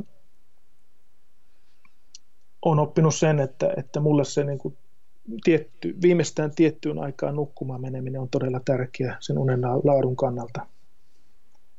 Ja sitä kautta tähän rytmiikkaan muutenkin, tähän kronotyyppiasiaan ja, ja muuhun, se on, se on niin alkanut kiehtomaan sillä tavalla, että, että jos, jos tai ylipäätään kun ihmisille kun ihmiset kysyy, että no mitäs pitäisi nyt sitten tehdä, että saa esimerkiksi syvää unta enemmän, niin, niin en mä suinkaan lähde neuvomaan jotain bio, biohacking-juttuja ensimmäisenä, että otappa nyt sitä ja kokeilepa tätä, vaan, vaan se, että ensimmäinen asia on laittaa rytmit kohdalleen. Ja sehän me tiedetään, kaikki kenellä on lapsia, tietää sen, että kuinka tärkeää on se, että pidetään sitä ryt, niin kuin rytmeistä, kaikista rytmeistä kiinni. Ei pelkästään nukkumisrytmeistä, vaan myös ruokailurytmeistä. Koska kaikilla niillä me vaikutetaan, vaikutetaan niin kuin meidän hormonitasapainoon. Ja taas se hormonitasapaino vaikuttaa siihen unenlaatuun ja palautumiseen ja, ja suorituskykyyn.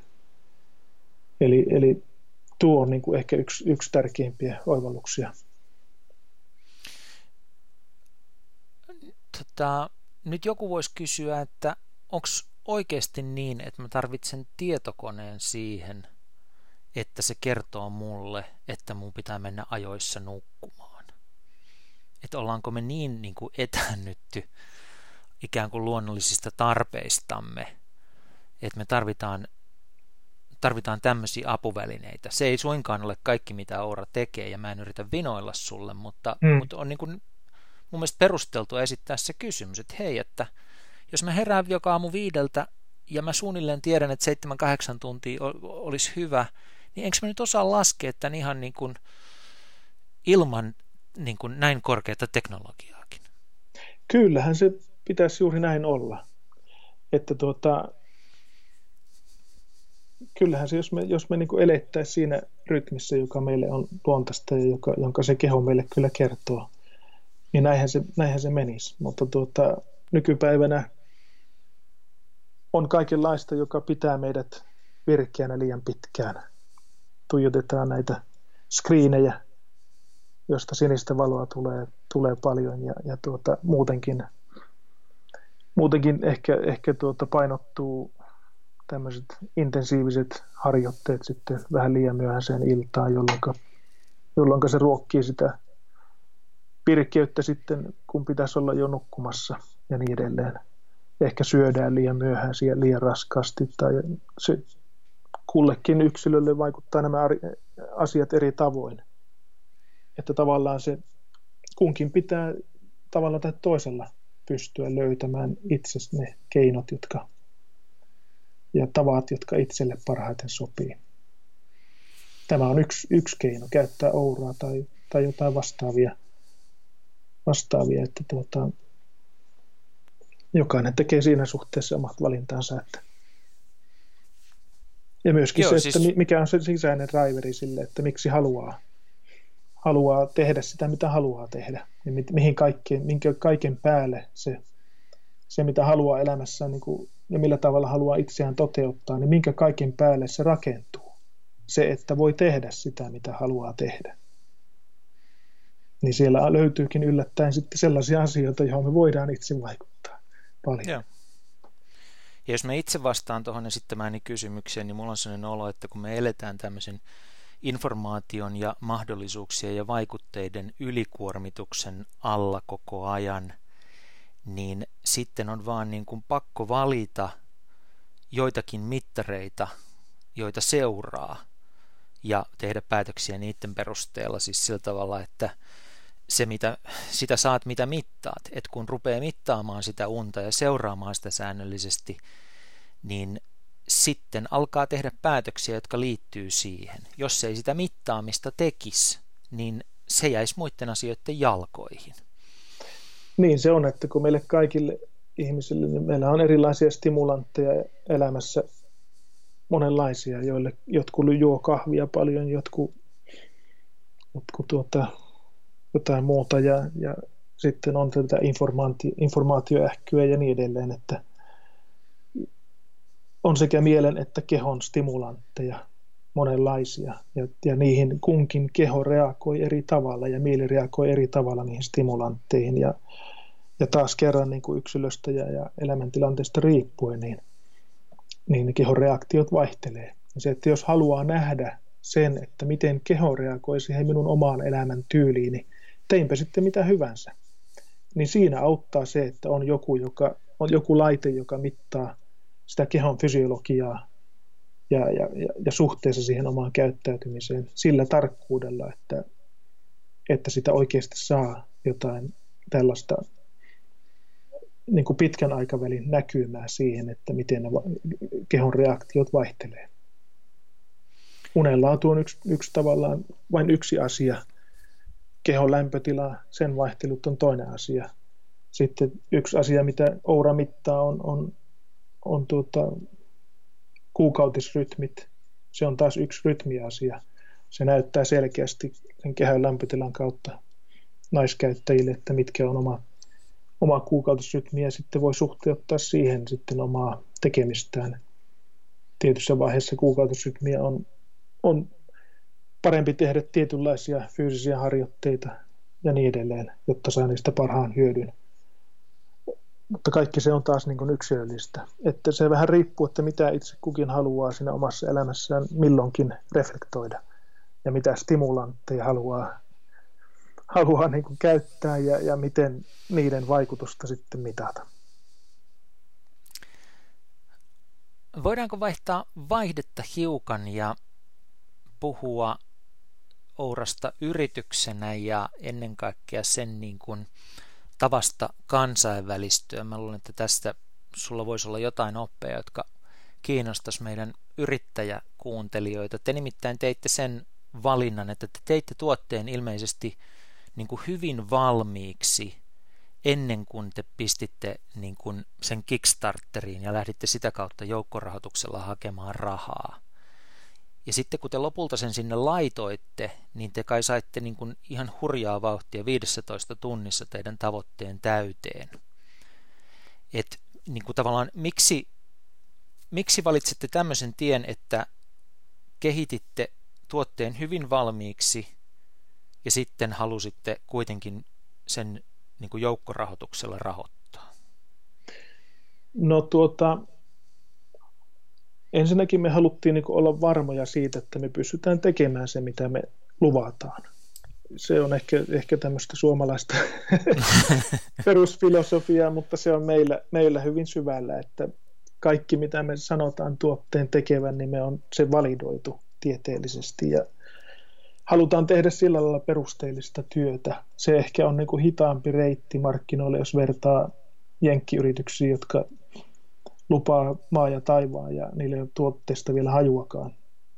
Ja sitten lähtevät markkinoimaan ja saavat, saavat ennakkotilauksia ja sitten se lopullinen tuote ei kuitenkaan olekaan sitten ihan mitä, mitä sen piti olla. Me lähdettiin mieluummin niin kuin siltä kannalta, että me halutaan varmistaa, että me pystytään tekemään tämä ja, ja sitten, sitten vasta lähdetään sitä viemään sitten markkinaan. Ja, ja Kickstarter oikeastaan, niin kuin, se ei ollut meille ensisijaisesti tämmöinen niin kuin rahan nostamiskeino, vaan se oli, oli niin kuin USA-markkina market entry yeah. strategia, että tuota, kun tiedetään, että jenkkimarkkinassa näkyvyyden saaminen on erityisen kallista ja kun meillä on, on kuluttajatuote, niin, niin se vaatisi aika paljon markkinointirahaa, että saataisiin näkyvyyttä. Ja, ja tuota, Kickstarter tarjosi tähän niin kuin yhden keinon sitten saada sellaista niin kuin kohtuutason näkyvyyttä ja, ja saada ensinnäkin sitten käyttäjiä sieltä Jenkeistä. Meidän niin kuin lähtökohta alun perinkin on ollut koko ajan se, että että tuota, me tähdetään kansainvälisille markkinoille ja jenkkimarkkina on päämarkkina. Ja me ollaan siellä toimittu koko ajan ihan alusta lähtien, niin kuin ollaan lähetty, lähetty ja eri firman eri vaiheissa, niin ollaan, ollaan vietetty pitkiä aikajaksoja Jenkeissä eri paikoissa ja juteltu paljon ihmisten kanssa ja, ja niin edelleen. Siihen liittyy monia, monia, monia vaiheita, mutta tuota, me ollaan aika kivasti siinä sitten lopulta kuitenkin onnistuttu, että viime vuonna 65 prosenttia tuotteista toimitettiin Jenkkeihin. Käyttäjiä meillä on nyt yli 50 maassa tällä hetkellä. Mutta Suomessahan meillä ei hirveästi ole näkyvyyttä, koska emme pikkutiimillä olla tänne panostettu juuri yhtään. Yeah. Oikeastaan käytännössä yhtään. Että kyllä ne kaikki, kaikki paukut on mennyt sitten jenkkeihin ja kaikki muu maailma on tullut sitten siinä sivussa. Ja, ja kyllä sen Kickstarterin kautta on, on sitä näkyvyyttä, tuli ihan kivasti. Kivasti ja sitten nyt meillä on sen jälkeen sitten tullut näitä eri yhteistyökumppaneita, Ben Greenfield ja, ja samantyyppisiä Alex Fergus tuolla Australiassa ja vastaavia muita. Ja sitten meillä on tämä Kickstarter tavallaan toimi myös tämmöisenä ponnahduslautana siihen, että mehän on tutkijapiireissä ja unilabroissa ja tuolla on, on käytössä meidän sormuksia ja valtavan paljon tullut yhteydenottoja eri yliopistoista ja yliopistosairaaloista ja tutkimuslaitoksista ja on päässyt tapaamaan niin kuin mahtavia ihmisiä ympäriinsä. Esimerkiksi Mount Sinai tutkimussairaala New Yorkissa, niin siellä on kaksi tutkijaryhmää käyttää sormuksia ja muun muassa Parkinsonin tutkimuksessa käytetään tällä hetkellä sormusta. Et tuota, se on niin johtanut aika mielenkiintoisiin, mielenkiintoisiin juttuihin ja mielenkiintoisiin mahdollisuuksien tavannut aivan mahtavia, mahtavia ihmisiä ja, ja tuota, meillä on käyttäjäkunnassa on paljon lääkäreitä, asiantuntijoita, eri, eri niin kuin aloja asiantuntijoita ja, ja tuota, tämmöisiä niin kuin, sanotaanko prosymer käyttäjiä, jotka ovat näissä asioissa, jota, jo, joihin Oura, Oura keskittyy, niin ovat aika syvällä ja heillä on, on tämmöinen sisäsyntyinen kiinnostus, että, että me ollaan niin kuin alusta lähtien oikeastaan kohdennettu enemmän tällaiselle prosymer-käyttäjille kuin, kuin suuremmalle yleisölle. Eli sen Kickstarterin ikään kuin suurin hyöty oli lopulta siinä, että sen kautta päästiin Yhdysvaltain markkinoille, eikä niinkään siinä, että kuinka paljon rahaa sillä saatiin kerättyä. Joo, kyllä se ilman muuta. Ja se, että se, se rakensi meille yhteyksiä eri paikkoihin. Että esimerkiksi nyt tuota, viimeisin tämmöinen riippumaton validaatiotutkimus, joka meidän sormuksesta tuli, Stanford Research Institute, osti Kickstarterista kaksi sormusta jollain, jollain peiten nimellä. Sil, sil, kauan sitten ja tekivät 40, 41 nuorta ihmistä oli heidän tutkimuksessaan, jossa he käytti so, näitä sormuksia ja sitten polysomografia eli uni, Unilabrassa mittasivat Stanfordissa. Ja, ja tuota, tekivät siitä sitten artikkelin ja, ja julkaisivat sen tuossa vastikään ja, ja totesivat, että tämä Oura on niin kuin tällä hetkellä selkeästi paras kaupallinen unimittari ja, ja tuota, myös niin kuin kliiniseen käyttöön soveltuva tuote, vaikkei se lääkintälaite olekaan. Yksi detalji liittyen tuohon Kickstarter-kampanjaan, joka on semmoinen, että mä juttelin tuossa joku aika sitten Linda Liukkaan kanssa, joka niin ikään teki menestyksekkään Kickstarter-kampanjan. Hän, hän sanoi, että se on se, mitä ihmiset ei taju, on se, että on yksi asia niin kuin saada se Kickstarter-tavoite täyteen, mutta on ihan toinen asia saada ne rahat tilille. Mm, mitkä on, mitkä on sun kokemukset siitä, että sitten niin kuin oikeasti saadaan niin kuin rahaa tilille Kickstarterin kautta? No mehän tosiaan saatiin se, niin kuin se tavoite oli 100 000 dollaria, niin me saatiin se kuitenkin 15 tunnissa, niin kuin mainitsit, niin kuin täyteen. Ja, ja se perustui siihen jalkatyöhön, mitä me oltiin tehty maaliskuusta 2015 alkaen, kun oltiin tämmöisessä launch, launch-festivaalissa, julkaistiin ja tultiin esille ensimmäistä kertaa San Franciscossa. Niin siitä lähtien me tehtiin jalkatyötä, oltiin monilla, monilla messuilla ja niin edelleen. Tavattiin varmaan tuhansia ihmisiä ja kerrottiin tästä tuotteesta, niin se oli se pohja sitten sille, että saatiin se ensimmäinen tavoite täyteen. Ja, ja sitten lopulta 650 000 on suurin piirtein 2700 ennakkotilausta 37 päivässä. Niin se oli, se oli tuota ihan, ihan mukimenevä tulos ja olisi varmasti ollut paljon parempi, jos me oltaisiin jonkun PR, jenkkiläisen PR-firman kanssa vielä sitten saatu enemmän medianäkyvyyttä. Että nyt se pääosatilaukset tuli siltä Kickstarter-yhteisön kautta.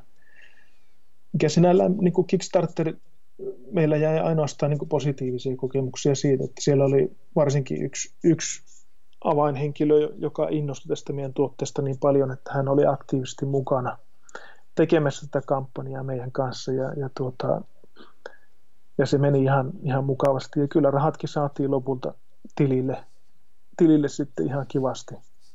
Kuinka että kauan se, siinä meni? No ei siinä sitten montaa viikkoa okay. mennyt sen kampanjan Joo. jälkeen, että tilille saatiin rahat.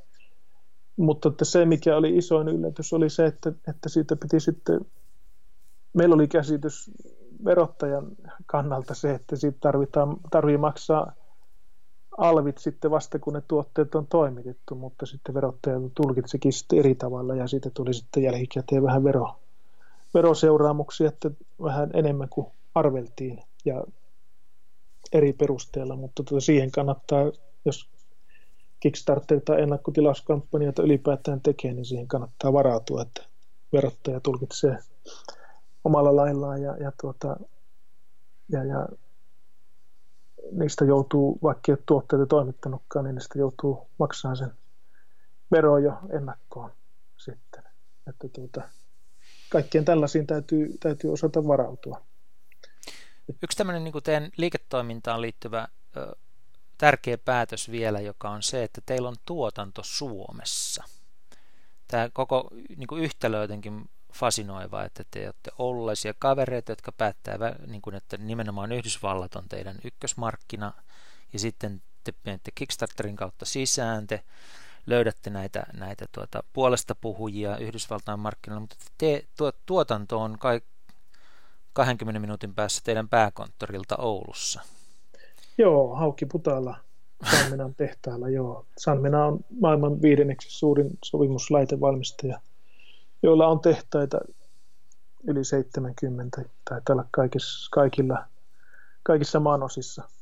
Että iso, sattuu olemaan näin, että on tällainen huippu, huippuosaaja tässä näin lähellä, niin tuota, ja toisaalta meille niin kuin lähtökohtaisesti oli tahtotila se, että me halutaan työllistää täällä Suomessa ihmisiä tällä meidän tekemisellä ja, ja tuota, ei pelkästään omassa tiimissä, vaan se, että me niin kuin kaikki meidän yhteistyökumppanit pääosin niin on tästä lähipiiristä ja, ja, tuota, ja myöskin tuo valmistus onneksi löytynyt läheltä, että, että tässä on kuitenkin kehitetty kokonaan uudenlainen tuotantomenetelmä, että matalassa paineessa, matalassa lämpötilassa pystytään luomaan tällainen tämmöinen niin kuin laadultaan koru, korutasoa oleva laite, joka on myöskin vedenpitävä ja, ja mahdollisimman robusti.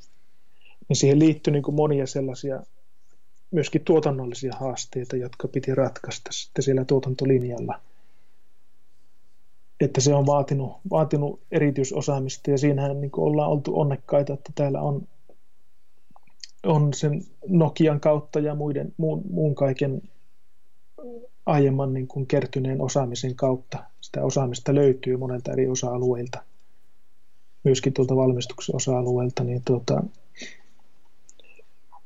niin se on ollut meille niin kuin itsestään selvää, että täällä me haluta, halutaan tehdä, tehdä myöskin nämä tuotteet ja sitä kautta tuoda tänne kotimaahan sitten mahdollisimman paljon sitä osaamista, mutta myös työllistää ihmisiä.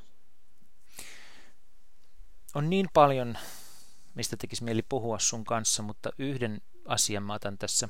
Kaikkeen ei ole mahdollista, mutta yhtä yritän vielä tässä, joka on se, että tota, niin kuin, minkälaisen vallankumouksen kynnyksellä sä näet, että me ollaan niin kuin digitaalisen terveydenhoidon kanssa? Mitä enemmän tätä asiaa niin kuin tutkii ja perehtyy, niin sitä enemmän tulee sellainen olo, että tämä on vähän niin kuin, kun nyt puhutaan esineiden internetistä ja, ja niin edelleen, niin tämmöinen organismien internet, jossa meidän kehon toiminnot yhdistyy ve, niin kuin verkostojen kautta, verkkojen kautta internettiin ja toisaalta siellä sitten niin kuin me saadaan algoritmista tietoa tilastamme, algoritmit nousee niin kuin lääkäreiden rinnalle ja, ja, ja niin edelleen, niin että me ollaan niin kuin huumaavan kokoisen murroksen äärellä tässä. Mulle tulee ainakin tämmöinen olo.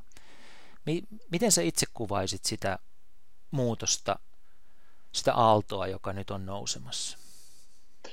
No kyllä, mä koen ihan samalla lailla, että, että, että kyllä tässä on niin kuin valtavat mahdollisuudet, kun vielä päästään tavallaan siitä, siitä että, että esimerkiksi tuota, terveydenhuollon kontekstissa, että voimaannutetaan enemmän sitä yksilöä ja tuodaan niin kuin hänelle itselleen näkyväksi se, että miten, se oma, miten omat elämäntavat vaikuttaa, miten se keho niihin reagoi. Niin silloin, silloin niin kuin kaikella sillä tekemisellä, mitä eri rintamilla tehdään, niin siihen saadaan paljon enemmän voimaa. Että nyt kuitenkin nämä elintapasairaudet, krooniset sairaudet, joka tapauksessa aika pitkälti perustuu siihen, että, että ihminen kohtelee itseään, itseään huonosti ja, ja tekee sellaisia valintoja, jotka eivät ole itselleen hyväksi. Ja, ja sitä kautta myöskin tämä, niin kuin, tämä yksilöllisyyden voima, mä uskon siihen, siihen että kun ne yksilöt voimaannutetaan ja, ja, ja yksilöt huomaa sen, kuinka yksilöitä me todellakin ollaan ja yksilöllisiä me ollaan, niin se, sitä kautta niin kuin tulee kokonaan uusia mahdollisuuksia myöskin, että tavallaan me ollaan liikaa vielä nyt sellaisten niin kuin yleistettyjen tietojen varassa. Ja kun ei sitä tavallaan sellaista ihmistä olekaan, joka, joka tavallaan on niin kuin lääketieteellisestä terveyden näkökulmasta niin kuin että järjestelmä suhtautuu ja lainsäädäntö meihin keskiarvoina ja kukaan niin. meistä ei lopulta oikeastaan ole keskiarvo. Kukaan ei ole se keskiarvoihminen. Ei sellaista ole olemassakaan. Siksi ne keskiarvo-ohjeistukset ei toimi. Vaan se, että, että niin kun, kun voimannutetaan se yksilö näkemään ne asiat, jotka omassa elämässä vaikuttaa omaan hyvinvointiin, niin sitä kautta me niin saadaan muutosta aikaiseksi. Se on, se on mihin minä uskon. Tota, liittyen tuohon, niin yksi kiehtovimmista murroksista kanssa, joka liittyy juuri tähän, on se, että niin kutsuttu terveydenhoitohan on hyvin pitkälle ollut sairauksien hoitoa.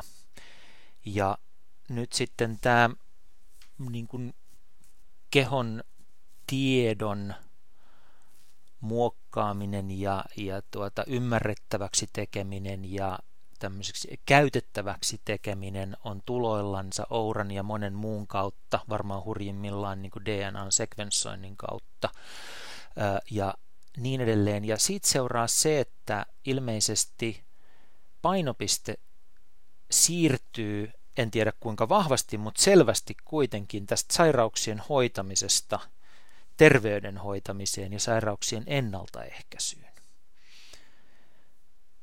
Kyllä, kyllä, ja sitä kohti se niin täytyy mennäkin. Se vaan, että se niin kauan kuin se ei ole bisnestä näille isoille toimijoille, ennaltaehkäisy, niin, niin, niin kauan se ei tavallaan etene sen nykyisen koneiston kautta. Niin siksi mä uskon, että tavallaan siihen tarvitaan se yksilö, joka voimaantuu siitä, siitä alkaa tekemään omia valintoja ja perehtymään itse asioihin. Niin, niin se, se on tavallaan tärkeä osa sitä. sitä Toisaalta yksilöä. se on, on niin kuin myös aika kova vaatimus yksilöille, eli käytännössä varmaan on niin, että osa meistä pystyy tuohon ja osa ei pysty tai halua. Että siitä tuokin tulee jakamaan ihmisiä ja sitä voisi kuvitella, että voidaan sitten lievittää niin, että julkinen terveydenhoito osittain ottaa näitä uusia välineitä käyttöönsä. On, ja kyllä meillä on kuitenkin asiantuntijoita, koko terveydenhuoltojärjestelmä on täynnä asiantuntijoita.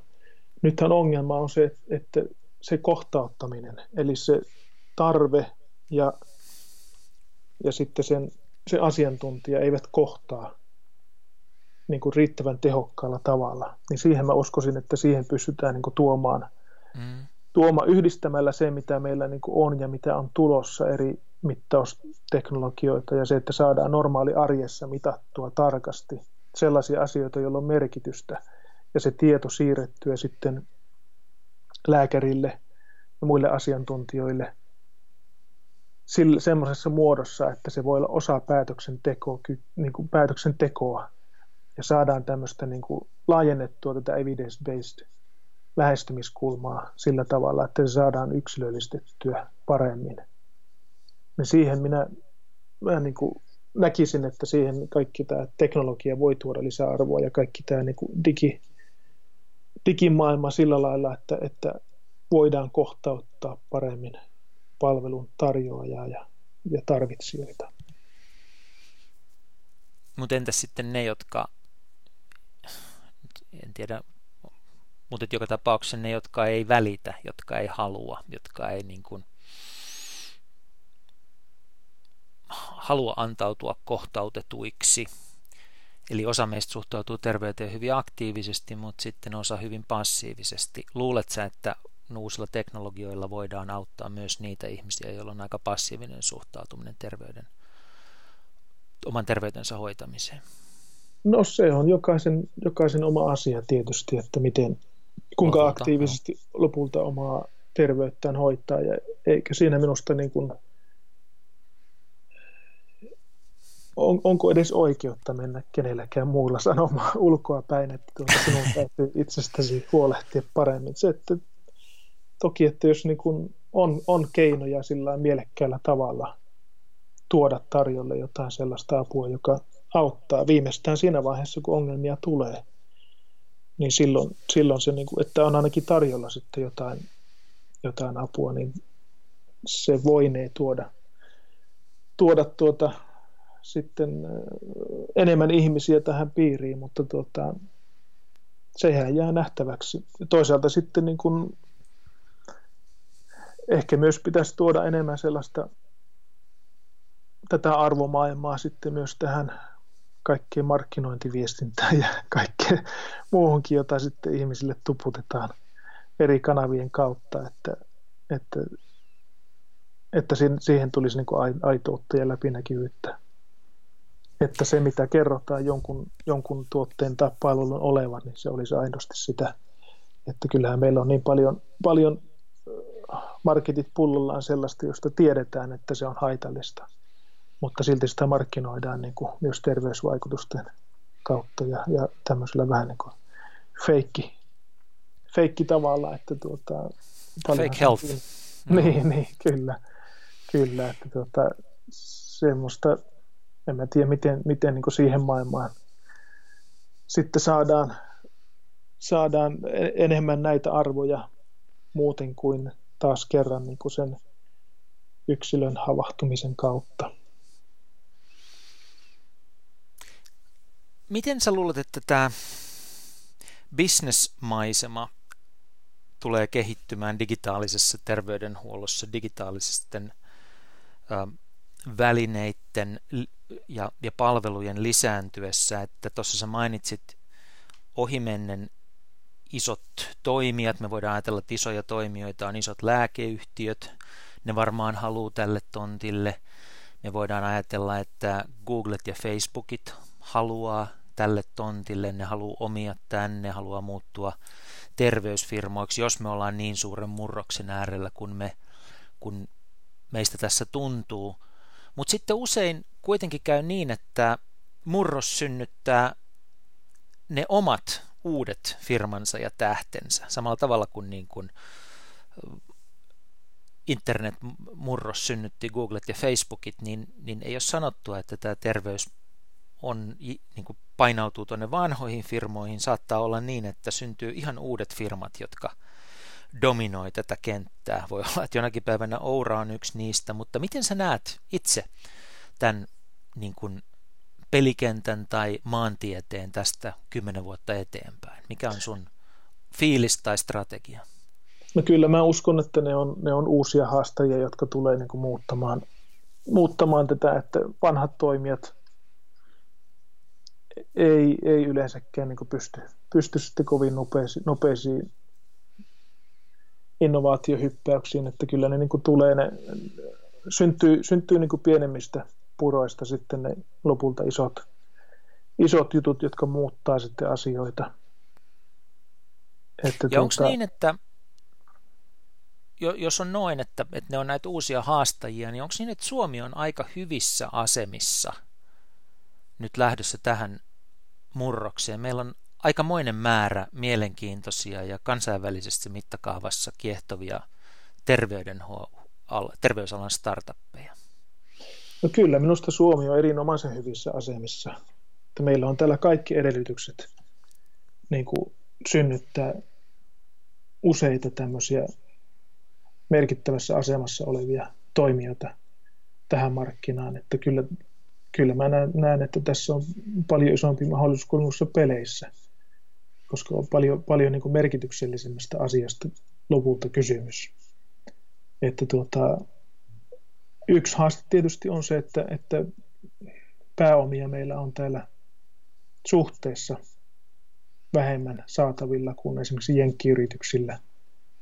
Ja se on niin kuin yksi semmoinen hidaste, hidaste että tuota, aina, kun, aina kun tuotteeseen liittyy jollakin lailla rautaa, niin kuin meilläkin, ja sitten puhutaan vielä kuluttajatuotteista, niin onhan se hu, ihan hullua täältä takapajulasta lähteä edes tuonne maailmalle sitä viemään että, että, tuota, että kyllä sinne niin kuin tavallaan monta, monta kynnystä on ja, ja aika reikepää täytyy olla, että, että uskaltaa lähteä. Mutta Suomessa on aika monia näitä reikäpäitä nyt, eikö on, ole? se on, on, ja se on hyvä asia, että täältä löytyy sitä luovaa hulluutta. Että sitä hulluuttahan se niin kuin Steve Jobskin niin kuin perään kuulutti. Että, että minusta ei niin kuin kannata hyytyä missään tapauksessa siihen, että, että täältä olisi niin kuin vaikea mihinkään ponnistaa. Maailma on siinä suhteessa niin kuin globaali ja rajaton, että, että kyllä täältä niin kuin pystyy lähteä, mutta että se vaan vaatii kovaa työtä se, että saa sen rahoituksen rakennettua. Meilläkin on, on kyllä ne niin kuin meidän rahat niin sanotusti on ollut levällään tuolla ympäri maailmaa ja niistä kolme neljäsosaa on joutunut kaapimaan tuolta Jenkeistä. Että, että on niin kuin löytynyt riittävästi semmoisia ihmisiä ja yksilöitä, jotka on uskonut siihen, mitä me ollaan tekemässä. Kolme neljäsosaa teidän rahoituksesta tulee sieltä. Joo, kyllä. Ja. Jenkeistä ja UKosta ja Sveitsistä ja Suomesta. Ja markkinat on siellä, mutta sitten osaaminen ja tuotanto on Suomessa. Se kyllä, juuri näin. No näin, näin se on, näin se on. Ja tuota, edelleenkin niin kuin se on yhä vahvemmin nähtävillä se, että se osaaminen on täällä. Miten sä näet niin kuin sitten, että tota hallinnoidaan kestävästi jatkossa, kun te kasvatte? Siis niin kuin houkutus rahastaa ja myydä firma jollekin suuremmalle on aika iso, mutta se ei ole teidän tienne, olen ymmärtänyt. No ei ole sillä semmoisella ajatuksella missään vaiheessa firmaa lähdetty perustamaan. Me ollaan lähdetty ratkaisemaan merkityksellistä, meille merkityksellistä ongelmaa ja sillä tiellä me edelleen ollaan. Että tuota, ja aiotaan jatkaakin, että me, me nähdään tässä niin kuin valtava iso potentiaali ja ollaan vasta, vasta ihan alkutaipaleella ja ollaan opittu ja ymmärretty, tai opittu niin kuin valtava määrä asioita, joita, joita myöskin niin kuin jatko, jatkovaiheessa voidaan tehdä.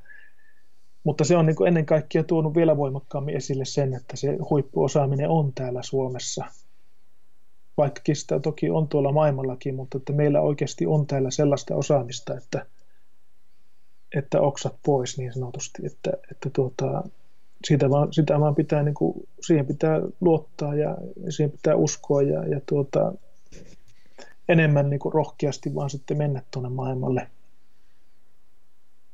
Että se varmaan, niin kuin, että niin kuin suomalaisten startuppien yksi isoin haaste on se, että ei, ei riittävän ajoissa lähde tuonne sparraamaan tuonne maailmalle sitä omaa ideaa. ja saada mukaan sitten sellaisia, sellaisia niin kuin ihmisiä jotka, ja yksilöitä, jotka on niin kuin eri osa-alueilla keränneet jo kokemusta paljon ja pystyvät niin kuin sparraamaan ja olemaan apuna ja verkottamaan. Jos sä joka aamu katsot sun Oura-applikaatiosta, että mikä on sun, miten yö meni, mikä on sun sleep score, eli kuinka hyvässä mallissa sun unes on, ja mikä on sun readiness, eli kuinka hyvin sä oot palautunut, kuinka hyvässä iskussa sä oot, niin mitkä on ne kaikkein tärkeimmät mittarit, joilla sä seuraat teidän yrityksen terveyttä ja tulevaisuutta? Mitkä on vaikka ne kolme asiaa, jotka sä katot joka aamu pysyäksesi niin startup-yrityksen, kansainvälisen startup-yrityksen pulssilla? No kyllähän se, niin kuin, se oman tiimin, oman porukan innostus siitä, mitä ne tekee, niin se on yksi tärkeimpiä mittareita. Että jokainen, me ollaan oltu sillä lailla onnekkaita, että me ollaan pystytty kasvattamaan meidän tiimiä ja saamaan niin kuin tosi huippu, huippuosaajia tähän mukaan koko ajan.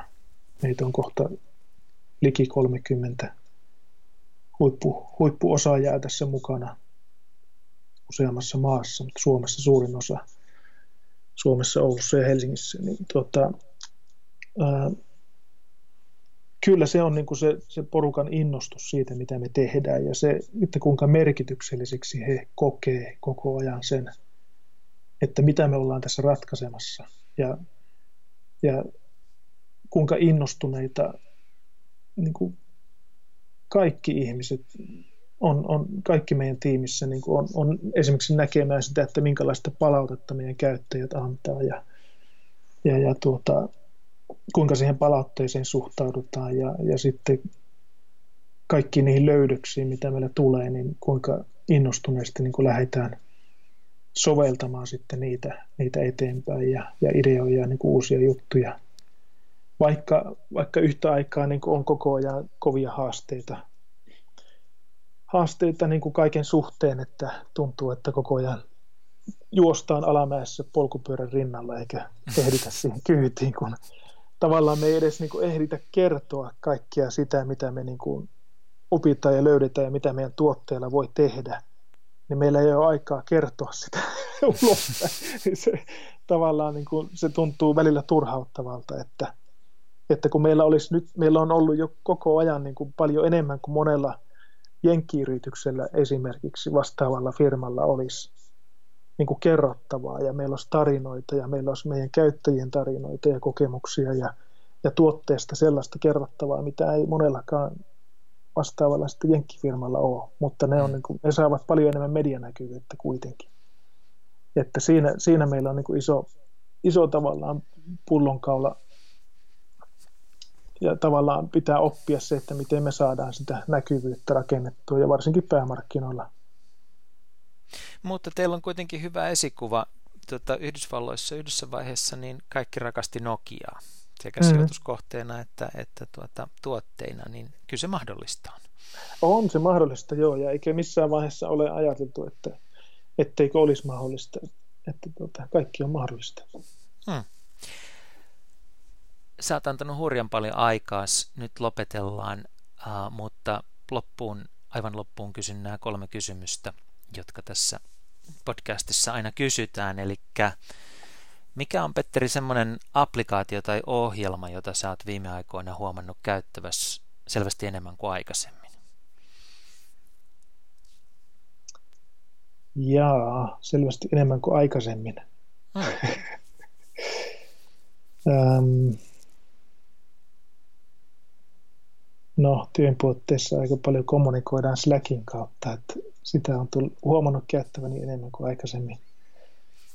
Mutta tuota, itse asiassa aika paljon kuuntelen, kuuntelen silloin, kun on mahdollista, niin YouTubesta ja muualta sitten tämmöisiä TED, TED-puheita ja muuta, yeah. jotka inspiroi. Että, tuota, ne on ainakin mitä, mitä käytän, mutta ei mulla varsinaisesti niin kuin mitään semmoista prototyppiä, joka nyt sitten Ouran lisäksi tulisi, tulisi tässä erityisesti mieleen. No entäs sitten, tota, onko joku sellainen kirja, jota sä oot viime aikoina suositellut vastaantulijoille? No yksi ainakin on tämmöinen kuin The Power of When, Dr. Mm-hmm. Michael Breus on kirjoittanut tämmöisen niin kuin just tähän kronotyyppiasiaan liittyvä kirja. Että olen tämän Dr. Michael Breusin kanssa useamman kerran Jenkeissä tavannut eri yhteyksissä ja hän on tämmöinen The Sleep Doctor mm. Jenkeissä ja on, on, mukana siellä akatemiassa ja monessa, monessa, monessa kuviossa, mutta hän myös niin kuin, hän on myös niin kuin sleep clinician ja, ja tuota, ottaa potilaita vastaan ja, ja on sitten niiden kokemusten kautta, kun on tätä rytmiasiaa ja kronotyyppiasiaa koittanut niin kuin kansantajuista ihmisille, on kirjoittanut niistä sitten kirjan. Ja tuota, minusta se on kyllä aika mielenkiintoinen lähestymiskulma, kulma, että miten tavallaan tähän meidän psykofyysiseen kokonaisuuteen, mitä me ihmiset ollaan, niin miten nämä rytmit, kuinka perustavaa laatua, laatua olevalla tavalla ne vaikuttaa meidän elämään ja unen laatu ennen kaikkea. The Power of When. Joo. Ja aivan lopuksi, kun vietät oikein hyvän viikonlopun Suomessa, niin missä sen vietät ja mitä sen viikonlopun aikana tapahtuu? No kyllä se, ne parhaat viikonloput on perheen kanssa posiolla. Silloin mennään joko, joko korouomaan tai riisitunturille tai mökille tai jonnekin, jonnekin luontoon ylipäätään. Ja vuodenajasta riippuen sitten vähän eri, eri välineillä, mutta tärkeintä on päästä sinne luontoon. Ja, ja, ja se on semmoinen paikka, se luonto aina, joka, joka niin kuin hiljentää ja, ja auttaa tavallaan laittamaan asiat mittakaavaan. Siellä on perheen kanssa, perheen kanssa tosi kiva olla ja, ja tuotta, sinne, sinne on aina kaipaus. Tähän on hyvä lopettaa suomalaisen kansainvälisen startup-yrityksen perustajan kanssa käyty podcast-keskustelu. Tuhannet kiitokset Petteri Lahtela tästä keskustelusta. Kiitos paljon.